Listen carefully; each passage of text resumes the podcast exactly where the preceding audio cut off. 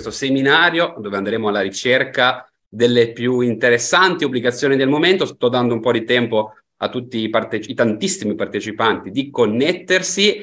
Eh, siete quasi 1500 stasera, veramente un successo eh, incredibile. Sono davvero felice di potervi ospitare in, durante questo eh, seminario sulle obbligazioni. Per quale motivo? Perché finalmente è tornato il momento dei bond. Eh, dopo anni complicati, dopo anni in cui i rendimenti davvero sono stati davvero bassi, adesso ci sono tante belle occasioni. Eh, come tanti di voi sanno, vedo tanti clienti di Sibonz, sono felice di potervi salutare. Siamo un aggregatore di dati eh, obbligazionario tra i due più, più eh, grandi al mondo, con oltre 700.000 obbligazioni, ma oltre ad aggregare informazioni sui mercati obbligazionari, aggreghiamo anche grandi esperti. Quindi do il mio benvenuto a Lorenzo Raffo, che conosco ormai da, da tanti anni, Ciao Lorenzo e Gabriele Bellelli che ho avuto la fortuna, la, la possibilità di incontrare durante la nostra conferenza eh, a Milano eh, a novembre. Abbiamo iniziato una collaborazione insieme e adesso do, do, il tempo anche a loro di connettersi per salutarvi, poi vi dirò anche un po' quali sono, eh, diciamo, le, le, le, le, varie, quali sono le presentazioni che andremo a fare, la struttura del seminario. Intanto buonasera Lorenzo e buonasera Gabriele e buonasera. ben arrivato. Ecco, buonasera. buonasera Alessandro, buonasera Lorenzo. Buonasera, buonasera a tutti, grazie. Allora, intanto spiego un po' la struttura del webinar, poi direi che possiamo andare al sodo, come mi dice sempre Lorenzo, perché alle persone piace parlare di obbligazioni. Allora, cosa andiamo a fare stasera? Facciamo cinque, la dividiamo in cinque pezzi, diciamo. Allora, i primi due saranno occupati, tra virgolette, da Gabriele e da Lorenzo, poi farò una presentazione abbastanza dettagliata della piattaforma Sibons, lasciando tutti i miei riferimenti, e poi faremo altre due presentazioni. Allora, Gabriele inizierà parlando della gestione della liquidità in questo momento particolare del mercato finanziario e del recupero delle minusvalenze, mentre invece poi Lorenzo andrà ad analizzare eh, 7-10 obbligazioni davvero interessanti quotate su borsa italiana. Quindi queste sono le prime due sezioni che andiamo a fare. Direi di iniziare. Gabriele, inizi tu e poi dopo, quando finisci, diamo la parola a Lorenzo. Ciao, ciao. Perfetto, grazie mille. Io ragiono, sono solito ragionare per obiettivi finanziari, no? quindi qui siamo nel campo della pianificazione finanziaria. Ogni investitore dovrebbe porsi quel, la domanda qual è il mio obiettivo finanziario, cioè dato il capitale che devo investire, quale obiettivo devo soddisfare? Devo avere un'entrata periodica, devo recuperare delle minusvalenze, voglio eh, ottimizzare la performance, voglio una somma nel futuro, insomma ci sono mille eh, obiettivi che possono essere eh, perseguiti. Questa sera ho deciso quindi di ragionare per obiettivi e eh, il primo che mi sento di presentare è quello di parcheggiare la liquidità. Non siamo in un momento storico dove è finita l'epoca dei tassi a zero, i tassi sono aumentati e quindi sono tornati, diciamo così, in voga eh, quelli che sono i parcheggi di liquidità. Ci sono vari strumenti per parcheggiare la liquidità, ci sono anche i conti deposito, ma non sono argomento di oggi. Volendo, ci sono anche i certificati a capitale protetto che quotano sotto il valore minimo di rimborso a scadenza. Questa sera ci concentriamo sul discorso obbligazioni e quindi come, primo, eh, come prima tematica cerchiamo di andare a soddisfare, appunto, dicevo, questo obiettivo dell'esigenza di parcheggiare la liquidità. Qui fondamentalmente mi sono concentrato quindi su obbligazioni eh, che abbiano una scadenza entro i 24 mesi, quindi 12-24 mesi, quindi scadenza breve appunto come parcheggio di liquidità, quindi una duration finanziaria limitata e di conseguenza anche un rischio prezzo limitato. Ho cercato di essere ehm, un po' variegato da questo punto di vista, quindi cercando tra titoli di Stato, qualche obbligazione anche corporate e spaziando sia in Italia che all'estero. Il primo titolo che vi presento è, è, quello che vedete in sfondo in questo momento. È un titolo di Stato italiano, è tecnicamente un BTP, scade nel dicembre 2024, questa è la scadenza più lunga per il parcheggio di liquidità, quelle che vedremo dopo sono tutte eh, in ordine decrescente, diciamo così, di, di scadenza, quindi questa è la, la, la, scadenza più lontana a livello di eh, parcheggio. Eh, dicevo, è un titolo di Stato italiano, è tecnicamente un BTV, la caratteristica saliente è quella che è stata emessa con cedola zero, è stato emesso quando i tassi erano a zero, però attenzione, è vero che in questo caso il rendimento si calcola come se fosse uno zero coupon, quindi un titolo senza cedola, quindi in questo caso il rendimento è dato dalla differenza tra il prezzo di acquisto e il prezzo di rimborso a scadenza, se lo portiamo eh, a scadenza. Però attenzione perché fiscalmente è tecnicamente un tasso fisso. È vero che la cedola è zero, ma la fiscalità è quella del tasso fisso. Quindi da questo punto di vista la plusvalenza di prezzo quindi tra il prezzo appunto di acquisto e quello o di rivendita o di rimborso a scadenza, costituisce reddito diverso e come tale possiamo utilizzarla per andare a recuperare minusvalenze pregresse. Quindi da questo punto di vista è un'obbligazione che sebbene cedola è zero fondamentalmente permette di recuperare il, le, le, le, minus. Abbiamo, vedete, la quotazione, quota in area 94, qui sotto troviamo anche il grafico. Vedete, non so, eh, Alessandro, se vuoi descrivere eh, come è composto questo grafico, come mai ci sono tre linee o se magari lo vuoi fare in un secondo. Eh. Ma sì, lo posso fare anche dopo. Comunque abbiamo il bid, l'ask e il mid, quindi diciamo che abbiamo un po' il, tutte le informazioni. Però direi che lo posso fare dopo con più, con più calma. Ok, perfettamente, quindi vedete che quota 94, rimborso ovviamente il 100% del valore nominale a scadenza, quindi rimborsa 100, questa plusvalenza ci permette di eh, recuperare le minus e il rendimento annualizzato, vedete, è del 3,23%. Questa era la prima soluzione che ho identificato. C'è una seconda soluzione, quindi qui entriamo invece in un discorso di bond corporate, qui l'emittente è eh, Volkswagen, esattamente Volkswagen Leasing. Il taglio minimo è sempre 1000 euro come nel caso eh, precedente, anche in questo caso siamo di fronte a un'obbligazione emessa quando i tassi erano zero, quindi la cedola è zero, ma tecnicamente è sempre un tasso fisso, quindi sebbene il, come il caso precedente il rendimento sia dato la differenza tra prezzo di acquisto e prezzo di rimborso, tecnicamente un tasso fisso, quindi la plusvalenza è reddito diverso. Anche lui vedete quota ovviamente sotto 100, quota a circa 95,67 e offre un rendimento del 3,54. In questo caso in realtà la selezione che sto facendo per il recupero minus fondamentalmente è focalizzata al fatto che il prezzo di eh, acquisto, quindi il prezzo di mercato in questo momento è sensibilmente più basso rispetto al prezzo di rimborso. Gabriele, scusa se ti interrompo, vedo che c'hai il video è un pochino che va a scatti, diciamo. Sì, Prova magari a... con la webcam, adesso provo magari a disattivarla sì. e riattivarla fra un sì, momento. tranquillo. Adesso vediamo se riparte, anche oggi mi ha dato questo problema. Con lo schermo tutto perfetto comunque. Quindi Troppo, sì, eh, no, un problema di webcam che non capisco per quale motivo, adesso dopo cerco magari di, di, di risolvere la cosa. Eh, dicevo, eh, eh, la differenza rispetto a prima, se vogliamo, questo è un corporate, quindi è meno liquido, ovviamente l'emittente ha un rating minore rispetto al, alla solidità eh, tipica di un titolo di Stato ed è tassato al 26% invece che al 12,50%, però anche in questo caso è secondo me una soluzione da valutare. Tornando in tema di titoli di Stato, qui giusto per diversificare il portafoglio, no? va bene comprare titoli italiani, ma eh, ovviamente un buon portafoglio è tale quando è diversificato a livello eh, di emittenti, a livello geografico e eh, quindi da questo punto di vista vi presento un bond emesso dalla, dalla Spagna, dallo Stato spagnolo. Anche qui siamo di fronte a un tasso fisso, anche se la cedola è sempre zero con tutto quello che ne consegue.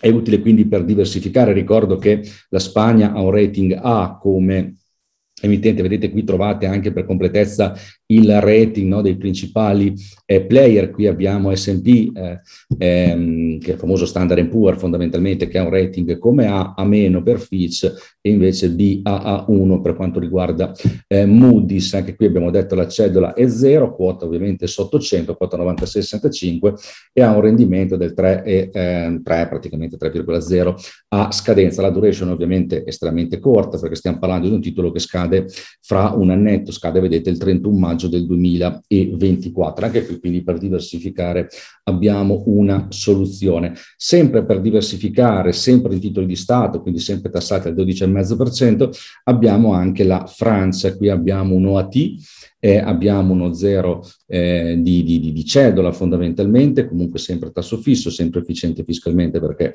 comunque anche qui recupera le minus al di là del discorso del parcheggio di liquidità, eh, ha un rendimento del 3,01%, quota vedete 97 e 21. Qui sotto ovviamente troviamo tutte le altre caratteristiche che ci permettono di andare a analizzare, se vogliamo, più in profondità il dettaglio. Magari queste caratteristiche le guardiamo nella seconda parte dove ci sono obbligazioni un po' più strutturate. Qui siamo su eh, discorsi molto semplici perché di fatto si tratta di obbligazioni da acquistare e portare a scadenza con emittenti con un buon pedigree perché parliamo dello Stato italiano, Volkswagen, eh, Spagna e ehm, e come si chiama Francia, eh, quindi obbligazioni plain vanilla senza sorprese particolari a livello di struttura. Volendo possiamo guardare anche le dinamiche del prezzo nel corso eh, degli anni, possiamo anche ragionare in termini di rendimento, giusto per essere un attimo più esaustivi, no? se vogliamo dare questo aspetto, ma su questi argomenti ci tornerei in realtà in un secondo momento con le prossime eh, presentazioni. Eh, altri due, gli ultimi due per parcheggiare la liquidità, Qui andiamo, vedete, a scadenza fine gennaio 2024, è sempre un BTP italiano, sempre con cedola 0, si compra in area 97,50 e fornisce un rendimento del 3,19%. Anche qui quindi rendimento, parcheggio di liquidità e poi anche efficienza fiscale perché ci permette poi di ehm, compensare eventuali minusvalenze. Altro ultimo per parcheggio della liquidità, questa è la scadenza più breve, vedete siamo a novembre di quest'anno, quindi siamo a 6-7 mesi dalla scadenza, sempre un BTP italiano, eh, sempre tassato al 12,5%, sempre con cedola 0, quota vedete 98,07, la plusvalenza, oltre che essere utile per eh, parcheggiare la liquidità perché fornisce vedete, un rendimento del 3,10, è utile anche per recuperare minusvalenze pregresse, quindi vedete che il primo obiettivo, quello del parcheggio della liquidità, può comunque essere soddisfatto anche con obbligazioni azioni che vanno a riguardare il secondo obiettivo di cui parlo in questo momento, che, sono, eh, che è fondamentalmente il recupero delle minusvalenze. No? Quindi ci sono delle obbligazioni che possono essere selezionate per un caso, ma che in realtà possono essere utili anche per un altro obiettivo finanziario. Questa è sempre una tematica da sottolineare, non è che si ragiona per comparti stagni, ci può essere un prodotto utile a uno scopo, ma contemporaneamente utile anche a un altro scopo. Eh, dicevo, adesso ci concentriamo un attimo sul discorso obiettivo recupero minusvalenze perché eh, nel corso del, degli ultimi mesi, fondamentalmente dell'ultimo anno, ehm, è successo che eh, le banche centrali hanno aumentato i tassi di interesse e per un effetto matematico è diminuito il prezzo di mercato delle obbligazioni. Tecnicamente si dovrebbe dire che è aumentato il rendimento del, di mercato, il rendimento delle obbligazioni, ma comunque l'effetto pratico è che è diminuito il prezzo di eh, mercato, è diminuita la quotazione e in alcuni casi questa quotazione è diminuita a tal punto da diventare, diciamo così, significativamente inferiore rispetto al 100% del valore di rimborso a scadenza, quindi del rimborso a scadenza a 100. Questo fa sì che quindi sul mercato ci siano una pluralità di titoli anche con emittenti con un buon pedigree, da questo punto di vista adesso ne vediamo eh, tre, che eh, fondamentalmente quotano sensibilmente sotto eh, 100, quindi il valore di rimborso a scadenza, la cui plusvalenza ci permette di generare reddito diverso, di essere usata per recuperare minusvalenze eh, pregresse no, contenute nello zenetto fiscale. Ora, dal momento che l'obiettivo è quello di recuperare le minusvalenze, dobbiamo adottare, secondo me, nel criterio di selezione alcune accortezze. La prima è quella di evitare evitare di eh, evitare i rischi, no? quindi eh, di evitare di incrementarle le minusvalenze invece di andarle a recuperare, che sarebbe l'obiettivo. Quindi cerchiamo di eh, ridurre il più possibile i rischi operativi. Quindi cosa facciamo? Andiamo a lavorare con emittenti solidi, quindi con emittenti che hanno un buon pedigree, un buon rete, una buona solidità patrimoniale. Secondo, eh, cerchiamo di evitare se possibile il rischio liquidità, quindi cerchiamo delle obbligazioni che siano sempre liquidi, liquidabili e quindi ben scambiate. Limitiamo la scelta alle obbligazioni obbligazioni in euro per andare a evitare quindi di avere il rischio cambio. In più ho selezionato tre obbligazioni in questo caso eh, con scadenza entro il 2027. Perché il 2027? Perché le minusvalenze hanno una scadenza eh, che è fondamentalmente quattro anni successivi alla data in cui sono state realizzate. Quindi ho ipotizzato che sicuramente molti investitori hanno realizzato nelle, delle minusvalenze nel 2022, quindi sono recuperabili entro i quattro anni successivi, quindi 2023, 2024, 2025, 2026. Però ho ipotizzato che magari qualche investitore anche quest'anno, nel 2023, ha realizzato o può realizzare delle minusvalenze che scadranno nel 2027. Quindi come, eh, diciamo così, ehm, scadenza massima ho indicato e selezionato il 2027, no?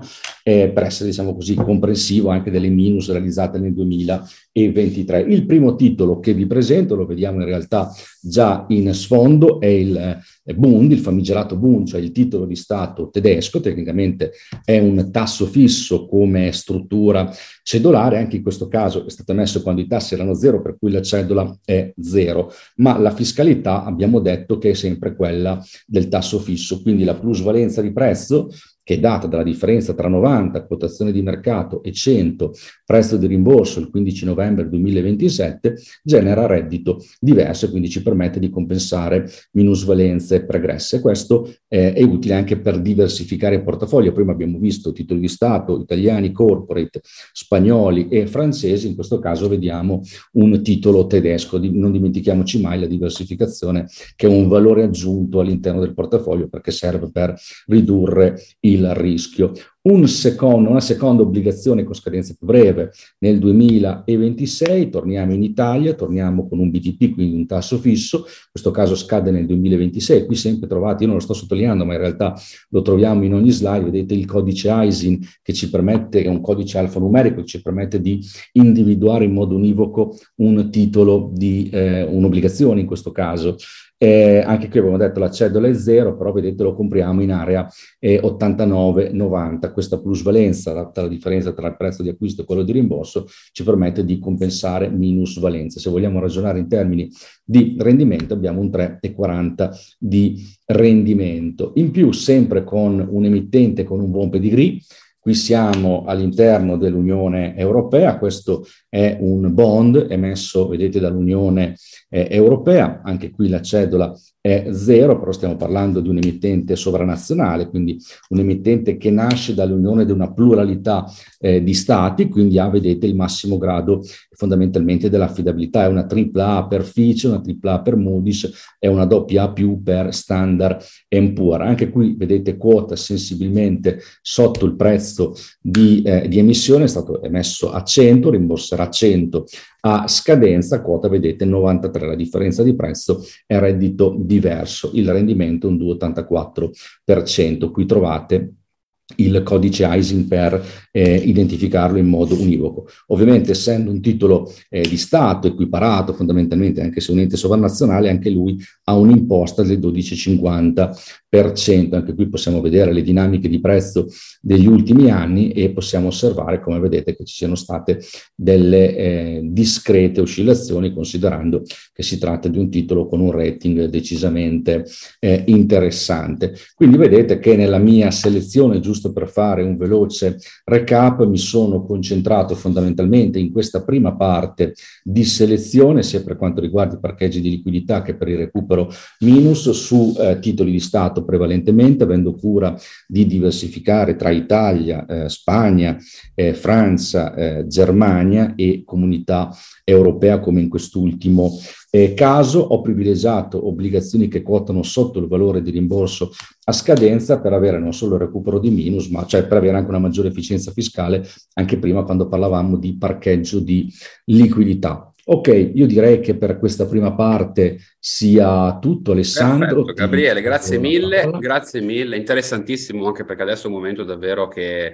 le occasioni non mancano e continuiamo con ormai il mio caro amico Lorenzo Raffo con cui collaboro da quanto è Lorenzo? Cinque anni più o meno, mi pare di sì. Sostanzialmente eh, tolgo la condivisione, tolgo, eh, chiedo scusa, eh, il, il, mio, il, mio, schermo così non mi vedete o poco importa. Insomma. No, puoi lasciarlo, puoi lasciarlo. Posso lasciarlo, benissimo. Sì, sì. Allora, Magari ingrandisci un po' la pagina. La, la, la... Eh, allora, ma adesso la ingrandiamo in funzione del, okay. del, dei singoli titoli. Allora, io ho voluto costruire un portafoglio, eh, diciamo, eh, a reddito con un rendimento discreto che sia costruito in base a un concetto. Eh, se l'inflazione rallenta, questo portafoglio eh, guadagnerà in conto capitale perché evidentemente ehm, le, le, i tassi scenderanno e quindi le quotazioni di questo comparto eh, che preso in considerazione eh, saliranno. Invece, se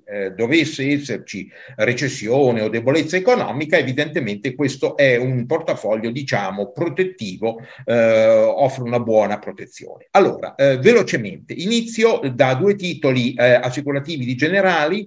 Ehm, il, il, il, primo è questo, di ciascuno io darò il punto forte, quello che io considero il punto forte, quello che considero il punto debole.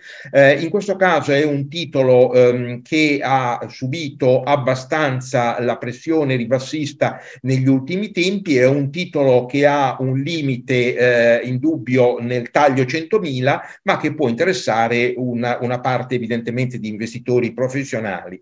Eh, è una scadenza eh, corta, 2026, questo secondo me è il vantaggio, in questo momento lo vedete quota praticamente attorno a 100, quindi abbiamo un rendimento che corrisponde eh, quasi al, al flusso cedolare. Eh, seconda, seconda, seconda, eh, seconda, ehm, eh, secondo titolo, beh, il secondo titolo è un titolo abbastanza simile, eh, è di nuovo un titolo di assicurazioni generali, in questo caso è un 55 2047 che però ha una call 2027. Come sapete, nella maggior parte dei casi questi sono dei titoli subordinati, non l'ho detto precedentemente, ehm, però sono subordinati bancari, quindi hanno una rischiosità media inferiore rispetto a quella del settore eh, eh, bancario, ehm, eh, di solito, eh, e tanto più questo nel caso di generali, eh, questi titoli alla, all'esercizio della call vengono effettivamente collati e quindi di fatto si ha il rimborso. Quindi importante acquistarli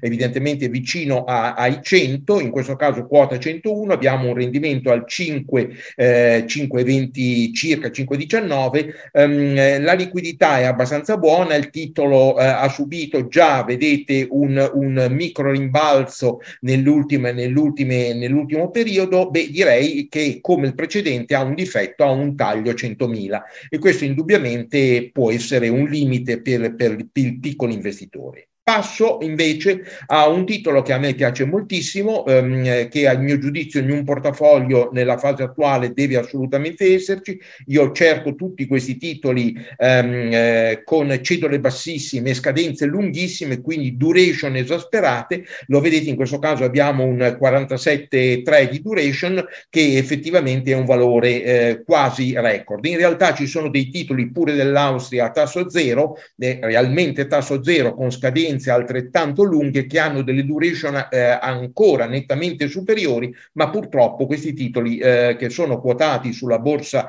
di Vienna eh, non, hanno, non sono liquidi, sono evidentemente detenuti soprattutto dal, dal, dal, dal mercato professionale. Perché è interessante questo titolo? Beh, lo potete vedere dal suo grafico, guardate questo titolo eh, quotava praticamente a 135 nel dicembre del 2020, oggi lo ritroviamo eh, a, a, leggermente sopra i 40. Quindi un titolo che in presenza di un movimento del, del, del mercato, di un movimento eh, dei tassi che dovessero eh, scendere, evidentemente subirebbe un'accelerazione eh, con diciamo una specie di effetto leva, eh, uso una parola impropria, ma certamente ehm, Ehm, un, un, un, movimento molto significativo. Eh, passo a un altro titolo, eh, questo è un titolo più tranquillo, diciamo, è un titolo bancario, un Goldman Sachs eh, 3375, un'emissione eh, del 2020 eh, che quota sotto 100, un rendimento siamo quasi al 3,7%, il rating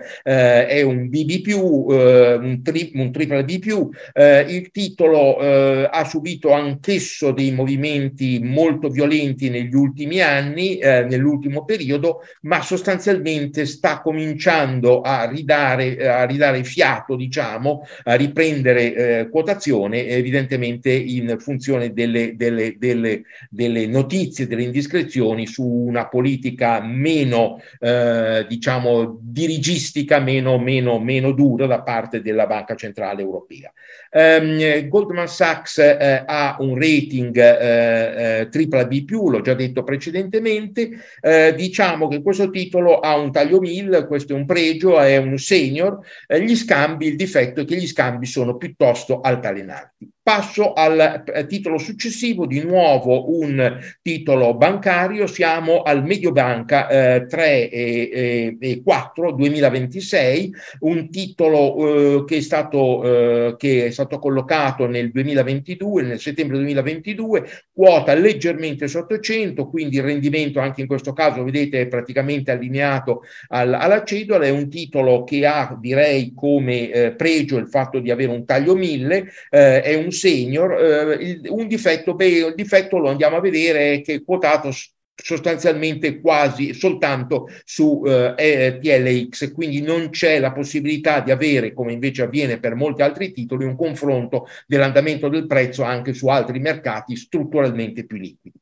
Eh, proseguo di nuovo con un altro Mediobanca, eh, un Mediobanca eh, leggermente diverso, eh, in questo caso è un subordinato, mentre l'avevo detto il precedente era un senior, è un, precede- è un titolo 3,75 eh, con una, eh, eccolo qua, non ha una call perché è un Tier 2, 2026 di scadenza, anche questo quota in questa fase attorno a 100 e praticamente vedete il, il rendimento ehm, eh, è allineato al flusso cedolare. Eh, interessante il fatto del, del, del valore di duration eh, mediamente basso, eh, questo titolo ha un rating evidentemente minore rispetto al precedente dell'emissione, mentre l'emittente ha un rating eh, B, ehm, il titolo, eh, questa emissione essendo un subordinato Tier 2 è inferiore a un BB+. Um, direi che un altro pregio è certamente quello uh, degli, degli, degli, scambi, ben scambiato, lo dimostra la curva, vedete, so, salvo questa situazione diciamo un po' particolare che si è determinata, ma che credo un'anomalia in realtà più, più, del, più del, della, della, piattaforma che non del mercato. Uh, proseguo con un altro titolo molto interessante in euro, uh, naturalmente sono tutti titoli in euro come ho detto all'inizio, un Pemex 5 5 eh, 2025. Eh, Pemex è la società ehm, eh, petrolifera messicana, un bel titolo che quota eh, anche questo attorno a 100, quindi il rendimento siamo leggermente inferiore al, al, al, alla cedola. Eh, beh, gli scambi sono elevati, un titolo sempre ben scambiato, ha un rendimento eh, certamente interessante, ha un taglio 10.000, però lo considero eh, rispetto ad altri titoli del settore. Fra l'altro vedete come è molto presente sul mercato europeo, su varie piazze europee e anche da molti eh, contributori eh, eh finanziari esterni al mercato regolamentato eh, che danno, che, danno, indicazioni di prezzo. Eh, l'emittente, beh, l'emittente è un po' discusso, Pemex ehm, ha un rating fra l'altro che non sempre si allinea, abbiamo una tripla B da parte di Standard Poor's, abbiamo una BB- meno o una BB- meno esatto da parte di Fitch, eh, è da sempre che eh, si verificano degli scollamenti dal punto di vista eh, della valutazione di credito di Pemex, ma direi che sostanzialmente è una società, eh, lo sottolineo, di Stato eh, messicana, ci sono state varie vicende che non hanno facilitato certamente la sua vita negli ultimi anni, ma comunque è un, un emittente, uno dei maggiori emittenti nel settore petrolifero, anzi il maggiore emittente in assoluto nel settore petrolifero mondiale eh, ed è eh, particolarmente seguito eh, logicamente da chi cerca rendimento, soprattutto nell'area del dollaro. Eh, seguo con un titolo invece un po' più, un po più particolare, il Renault l'1% 2025, una scadenza relativamente corta, 93,7 il prezzo, quindi abbiamo un rendimento al 3,5, anche questo come eh, nel caso delle, delle, obbligazioni, delle emissioni viste da Velleli può avere evidentemente un impatto eh, positivo per, eh, per, diciamo, dal punto di vista fiscale, delle compensazioni di minus, um, il rendimento in questo momento è al 3,5%, momento c'è una call in realtà leggermente eh, una call più tecnica che non reale al, al, all'agosto 2025.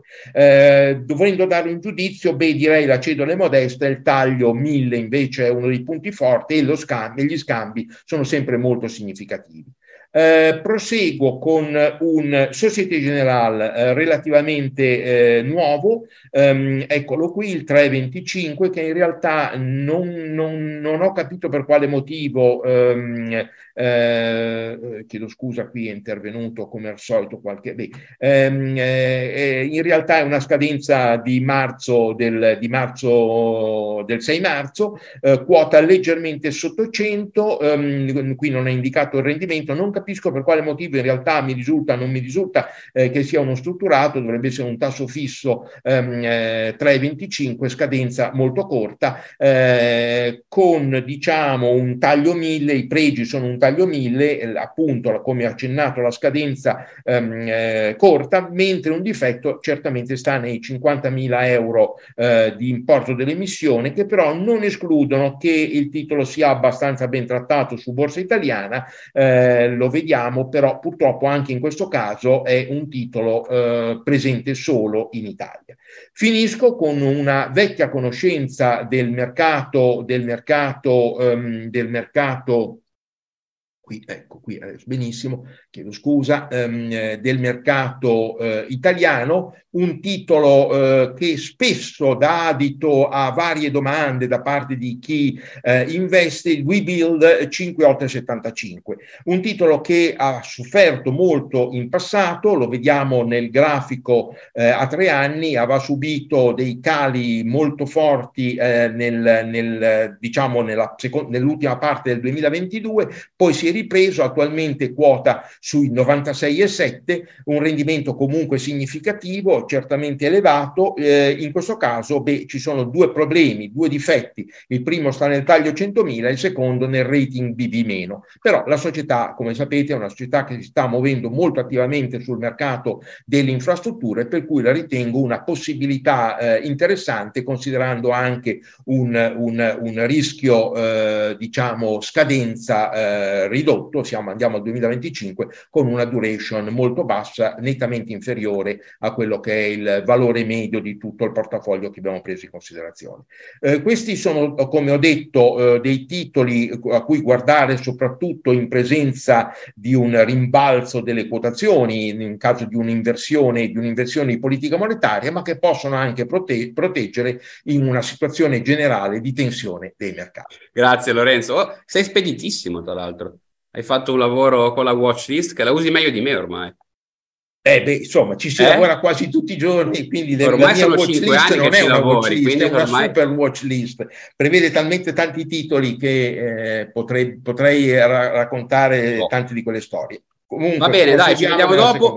Ci vediamo dopo, grazie Lorenzo. Certo. Allora, adesso continuiamo con una presentazione della piattaforma di Sibons, che è utilizzata da, da Lorenzo da tanti anni, adesso da Gabriele, e condivido il mio schermo. Sibons è un aggregatore di dati con oltre 700.000 obbligazioni, in questo momento è tra le due piattaforme a livello internazionale, diciamo, più complete eh, sul mercato obbligazionario Ehm, direi che è tutto a posto. Posso cominciare con la presentazione. Volevo verificare un attimo tutto a posto con il, con il, mio, con il mio audio. Allora, Qual è il motivo principale per cui viene utilizzata la piattaforma? È sicuramente la ricerca obbligazionaria multiparametro eh, che consente di arrivare a quelle che sono le obbligazioni più interessanti in essere sul mercato a seconda dei parametri prescelti, quindi si può diciamo eh, selezionare praticamente qualsiasi caratteristica che va dalla valuta alla, alla regione, al settore, eh, al rating, eh, qualsiasi veramente eh, tipologia di informazione che interessa a noi investitori. Quindi ora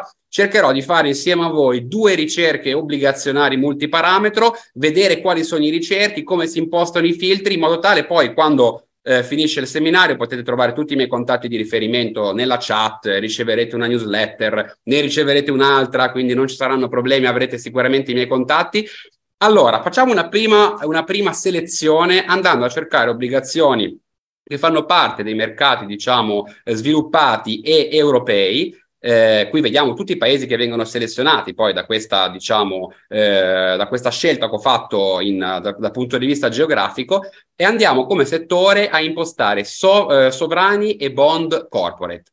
A questo punto, come valuta per questa prima di, eh, ricerca ho selezionato euro, come rendimento andiamo a mettere un rendimento interessante che vada dal 3 al 10% e come scadenza andiamo fino al 2028, in modo tale che non sia un'obbligazione con una scadenza estremamente larga, diciamo. Quindi andiamo per esempio alla data di oggi, il 12 aprile del 2028, Andiamo a impostare il rating, quindi noi come, come, piattaforma, come aggregatore di dati ovviamente riceviamo tutti i rating dalle principali agenzie di rating e eh, la, la, la, qualità interessante della piattaforma è il poter distinguere il rating dell'emissione dal, dal rating dell'emittente, in quanto possono differire, ad esempio, quando un bond è subordinato, il, il, rating dell'emissione può essere inferiore. Quindi diciamo che il rating dell'emissione molto spesso è più preciso rispetto al rating dell'emittente, questo consente veramente di arrivare in maniera chirurgica a quelle che sono le obbligazioni con il rating specifico che ci interessa.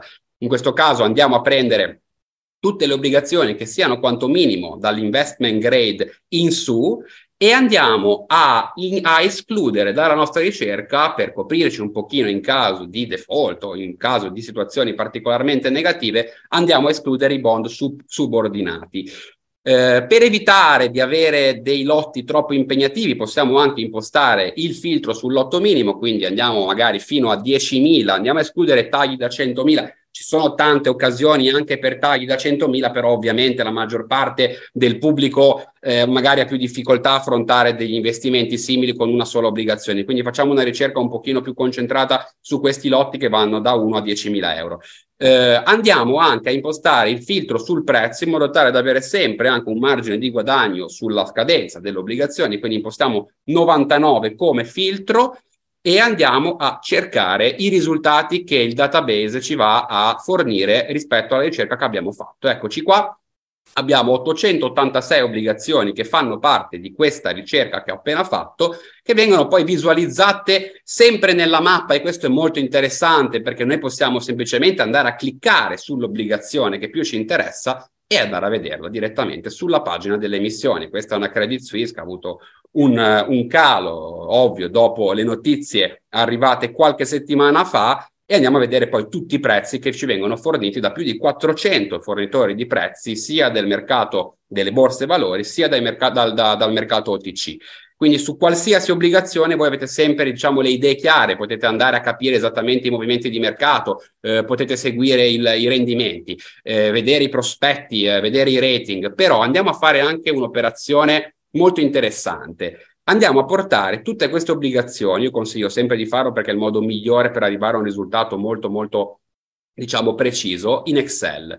Questo vi consente, una volta ottenuto il file Excel, di andare a filtrare come volete voi. In questo caso, per esempio, eh, potremo andare a filtrare per prezzo, per rendimento, eh, per lotto minimo, quindi tutto quello che vi può interessare può essere applicato direttamente in Excel. Quindi adesso andiamo a eh, fare una piccola eh, ricerca a seconda del rendimento indicativo delle obbligazioni. Qua abbiamo un file, come vedete, molto molto preciso. Potete decidere voi quali informazioni andare a esportare in Excel. Io ho deciso di esportare quelle principali, quindi il, il prezzo, il rendimento, l'emittente, l'ISIN, la scadenza, diciamo le, le, informazioni che ci consentono di avere già un quadro abbastanza dettagliato di quello che è poi il, il mercato. Andiamo per esempio a filtrare il rendimento indicativo di queste obbligazioni ehm, dal più grande al più piccolo, in modo tale da vedere subito quali sono le obbligazioni più interessanti che fanno parte di, eh, di questa query di bond che abbiamo selezionato. Quindi qua vedete le obbligazioni con il rendimento più alto, questa era l'obbligazione che abbiamo aperto perché era quella più in alta del grafico e questo sicuramente è un grande vantaggio perché voi anche graficamente potete fare questa estrazione che può essere ovviamente in Excel il modo di analizzarla è molto più preciso, però anche graficamente vi ho fatto vedere che ci sono nella, nel, nel, nel grafico rendimento tempo, sicuramente delle possibilità veloci da cliccare e andare a vedere subito le informazioni delle obbligazioni. Andiamo a prendere un'obbligazione random di questa query di obbligazioni che eh, abbiamo eh, estrapolato. Prendiamo per esempio questa obbligazione eh, Romania, andiamo a prendere queste obbligazioni con scadenza 2027, cedola 2375. Non ci resta che andare sulla piattaforma, copiarla direttamente nella ricerca rapida e selezionare l'obbligazione per andare poi a vedere tutti i parametri di questa obbligazione. C'è un calcolatore obbligazionario comodissimo per vedere tutte le informazioni a seconda del prezzo, per vedere qual è il rendimento net, ehm, lordo, per vedere tutte le informazioni più significative dell'obbligazione E poi una grande qualità che sicuramente Lorenzo sottolineerà è la presenza dei prospetti informativi, che sono tutti scaricabili in Excel, presenti in tutte le forme di abbonamenti che abbiamo e noi in questo momento abbiamo la piattaforma con più prospetti informativi disponibili in PDF. Anche final terms, quindi a livello di documentazione, diciamo che avrete sempre la possibilità di andare fino in fondo ad ogni obbligazione. Guardiamo un po' quali sono le principali caratteristiche della pagina obbligazionaria il grafico del prezzo, sicuramente la, la, la, la, base per poter analizzare un'obbligazione, molto interessante anche la possibilità di andare a vedere nei tre anni il movimento dei prezzi. Quindi andare a vedere come quasi in tutti i grafici questo, questo bottom che è stato toccato ad ottobre, questa lenta risalita che adesso si è un po' inceppata, ma sembra comunque tendere a continuare anche in ottica di un abbassamento dei tassi, ehm, e poi possiamo andare a vedere anche tutte le obbligazioni dell'emittente che stiamo analizzando nella valuta dell'obbligazione che stiamo guardando. Quindi in questo caso vediamo tutti i bond statali rumeni in euro e anche questo in realtà è molto interessante perché da qua noi possiamo andare a cliccare e aprire un'altra obbligazione. Quindi noi possiamo fare un lavoro che si va diciamo a inserire anche in altri. Eh, qua ci sono tutti i prezzi dalle borse e dai partecipanti OTC, possono essere banche, società di asset management, per avere sempre un'idea chiara di qual è il prezzo di mercato, qual è il prezzo reale che in questo momento ci propone il mercato finanziario. Eh, possiamo poi vedere poi ovviamente tutte le informazioni diciamo tecniche sul, sull'emissione, quindi il volume di collocamento, l'importo sul mercato, eh, il minimo lotto in questo momento per questa obbligazione, il lotto dell'obbligazione che è di 1000 euro in questo caso, e poi abbiamo tutte le informazioni sui pagamenti cedolari fino alla scadenza, quindi questo è anche molto importante per avere un'idea chiara sui pagamenti cedolari. Tutto esportabile in Excel in uno dei tre abbonamenti per eh, privati, mentre invece per le società è sempre disponibile l'export in Excel dei dati. Ovviamente tutti i rating sia dell'emissione che dell'emittente sono presenti sulla pagina obbligazionaria e tutte le informazioni anche sulla natura del bond, in questo caso senior, eh, e su quello che invece il bond non è come subordinato. Quindi diciamo che abbiamo proprio un'idea chiara di tutto quello che serve. Eh, I detentori del titolo, quindi eh, gli owners istituzionali che hanno questo titolo in portafoglio, sono presenti e quindi abbiamo veramente la possibilità di andare a fare la nostra scelta di investimento abbastanza tranquilli eh, con tutte le informazioni che ci servono in maniera indipendente. Questo è quello che vuole dare all'investitore la piattaforma. Andiamo a capire adesso anche, facendo una seconda ricerca obbligazionaria, eh, quali sono, eh, cosa vuol dire salvare una query per poterla poi riaprire in qualsiasi momento. Quando voi fate una query di ricerca come quella che abbiamo fatto, potete tranquillamente salvare la chiave di ricerca, eh, scrivendo il nome che volete e a quel punto poi andarla a trovare direttamente qui. Quindi voi avete sempre tutte le vostre query eh, presenti sulla piattaforma, le potete aprire in qualsiasi momento e ricevere anche una notifica tutte le volte che qualsiasi obbligazione sul mercato, noi le abbiamo praticamente tutte, entrerà a far parte di queste nostre chiavi di ricerca salvate. Eh, questo è un, è un, qualcosa di, secondo me, di, di, di, di eccezionale perché ci permette in maniera passiva di avere sempre tutte le informazioni su qualsiasi obbligazione rientri nei parametri da noi prescelti che a noi interessano. Quindi questo, eh, questa è la nuova funzionalità, tra l'altro, che è uscita da, da, pochi mesi, che è utilizzatissima da tutti i nostri investitori privati, dai consulenti finanziari, dalle family office, che sono diciamo, le nostre categorie principali di, eh, di clienti. Quindi questa è una funzionalità da utilizzare assolutamente andiamo a fare una seconda ricerca obbligazionaria, questa volta in dollari, eh, per poi riallacciarci, diciamo, alla questione degli export dei dati, in modo tale da, fare, da, da avere, diciamo, le idee chiare. In questo caso facciamo una ricerca in dollari che può essere molto interessante anche visto l'indebolimento che ha avuto il dollaro negli ultimi, negli ultimi mesi dopo aver toccato i massimi diciamo quasi storici eh, a ottobre andiamo a fare una ricerca in dollari con scadenza 2029 in questo caso sempre il 12 aprile, data di oggi, ehm, la cedola la mettiamo in questo caso, facciamo una ricerca per cedola, cioè cerchiamo di arrivare a quelle obbligazioni che sappiamo che ci pagano una cedola interessante. A tutti gli investitori piace, soprattutto a quelli italiani, devo dire la verità, ricevere delle cedole che ci garantiscano la possibilità di avere un fixed income, quindi una retta passiva abbastanza importante Andiamo comunque a escludere anche in questo caso le obbligazioni subordinate dalla nostra ricerca. Poi vediamo un po' cosa può essere interessante. Ancora andiamo a prendere il rating dell'obbligazione, in questo caso partendo da, eh, dalla doppia B, in questo caso andiamo un pochino su bond leggermente più rischiosi, ma che possono essere molto interessanti e il prezzo andiamo sempre a impostarlo con un massimo di 99. Quindi rimaniamo sempre su obbligazioni che poi possono essere interessanti anche dal punto di vista della plusvalenza che andiamo a fare con il rimborso, con la scadenza dell'obbligazione andiamo a prendere soltanto dei tassi fissi, escludendo i tassi variabili, e a vedere cosa ci ripropone il database. Quindi una ricerca questa abbastanza, come dire, specifica, abbastanza precisa, e il database ci riconosce 291 obbligazioni in questa ricerca. Possiamo sempre portarla in Excel, io consiglio di farlo sempre, non è previsto in tutti gli abbonamenti, però Devo dire che in Italia, che in questo momento è il paese in cui abbiamo più clienti al mondo e dove organizziamo conferenze da tanti anni, quasi tutti i nostri clienti ci chiedono il, il, l'export dei dati perché semplifica la vita, perché vi, vi, vi, dà la possibilità veramente di andare a analizzare delle query interessantissime, non solo a livello grafico, ma anche diciamo a livello, come dire, più, più, più ampio, con tutte le informazioni che ci possono interessare della, dell'obbligazione. Ecco qua questa nuova ricerca che abbiamo fatto, adesso andiamo a eh, filtrare non per, rendime- per, rendimento ma per prezzo. Andiamo in questo caso a prendere dal più piccolo al più grande, ovviamente, non dal più grande al più piccolo, e andiamo, ecco qua, quindi qua abbiamo tutte le obbligazioni con il prezzo dal più, dal più piccolo al, al, più grande, andiamo a prendere un'obbligazione che potrebbe essere per esempio questo Pemex o questo qua, ecco, una, un Pemex eh, che forse Lorenzo non, non, analizza oggi perché so che c'erano dei Pemex, quindi volevo stare attento e essere sicuro che non andasse a combaciare con il suo. Ecco qui, andiamo sempre a prendere l'obbligazione, vediamo sempre i final terms, i prospetti informativi disponibili e tutte le informazioni sull'obbligazione. Stessa cosa che abbiamo fatto prima, senza nessuna tipologia di problema, ogni volta apriamo e vediamo tutto quanto.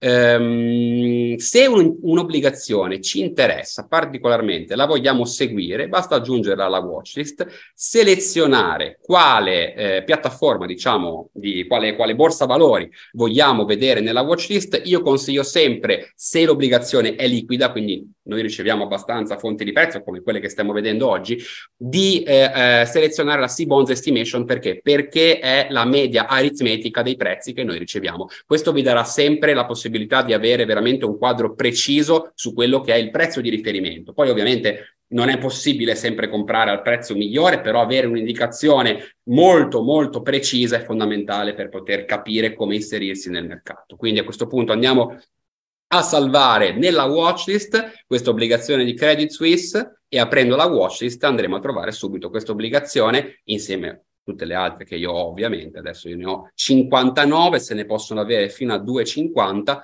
creando anche tante liste diverse. Quindi se uno vuole, per esempio, oggi per esempio per il, per il seminario ho aggiunto i bond di Lorenzo, sono questi qua della, della, della, della prima lista della borsa italiana, poi ne ho fatto un altro che andremo a fare dopo insieme a Lorenzo, sempre ehm, eh, in questo caso riguardo al mercato OTC, e poi fuori dai gruppi, quelli in cui io non ho ancora aperto un gruppo, ci sono tutte le obbligazioni, tra cui ovviamente quella che ho, ho appena aggiunto. Quindi abbiamo tutte le obbligazioni direttamente presenti eh, sulla watchlist. Ecco qua la Credit Suisse che stavamo vedendo. Quando volete ricevere informazioni sulla vostra watchlist, basta attivare le comodissime alert per email o per Telegram, però per email sono le più utilizzate, sul prezzo e sul rendimento. Quindi noi andiamo sempre a capire quando entrare nelle obbligazioni che ci possono interessare. Ad esempio, facciamo un esempio con questa obbligazione di Monte dei Paschi che quota 98, se noi dopo un'analisi riteniamo che il prezzo di ingresso che vorremmo fare si aggiri, ovviamente è indicativo in questo caso, quindi minore o uguale a 95, senza fare più niente, noi riceveremo una mail, vedete la campana che diventa nera, eh, riceverete una mail quando e se l'obbligazione toccherà 95. Quindi diciamo che voi potete anche impostarvi una watchlist che vi consenta di lavorare in maniera passiva sui titoli che possono interessarvi, quindi monitorando quelli che avete eh, e anche creando dei gruppi su obbligazioni che potrebbero essere interessanti per una, una compra futura o che volete monitorare tutto quello che volete lo potete fare anche impostando le notifiche circa tutte le altre, eh, tutti gli altri eventi principali delle obbligazioni, come per esempio il rimborso anticipato, un eventuale, speriamo di no default, il pagamento delle cedole, eh, put call, qualsiasi informazione che volete, cambio di rating, le potete ricevere direttamente eh, tramite mail. Quindi voi basta che le attiviate tutte e avrete un continuo flusso di dati direttamente per email o per Telegram. Quindi questo diciamo che è eh, il servizio passivo, cioè quello attivo che è la ricerca obbligazionaria multiparametro e quello passivo di difesa, tra virgolette, che è la watchlist, che è una sorta di portafoglio per poter seguire i propri investimenti e per poter monitorare tutte le obbligazioni che possono essere interessanti per voi.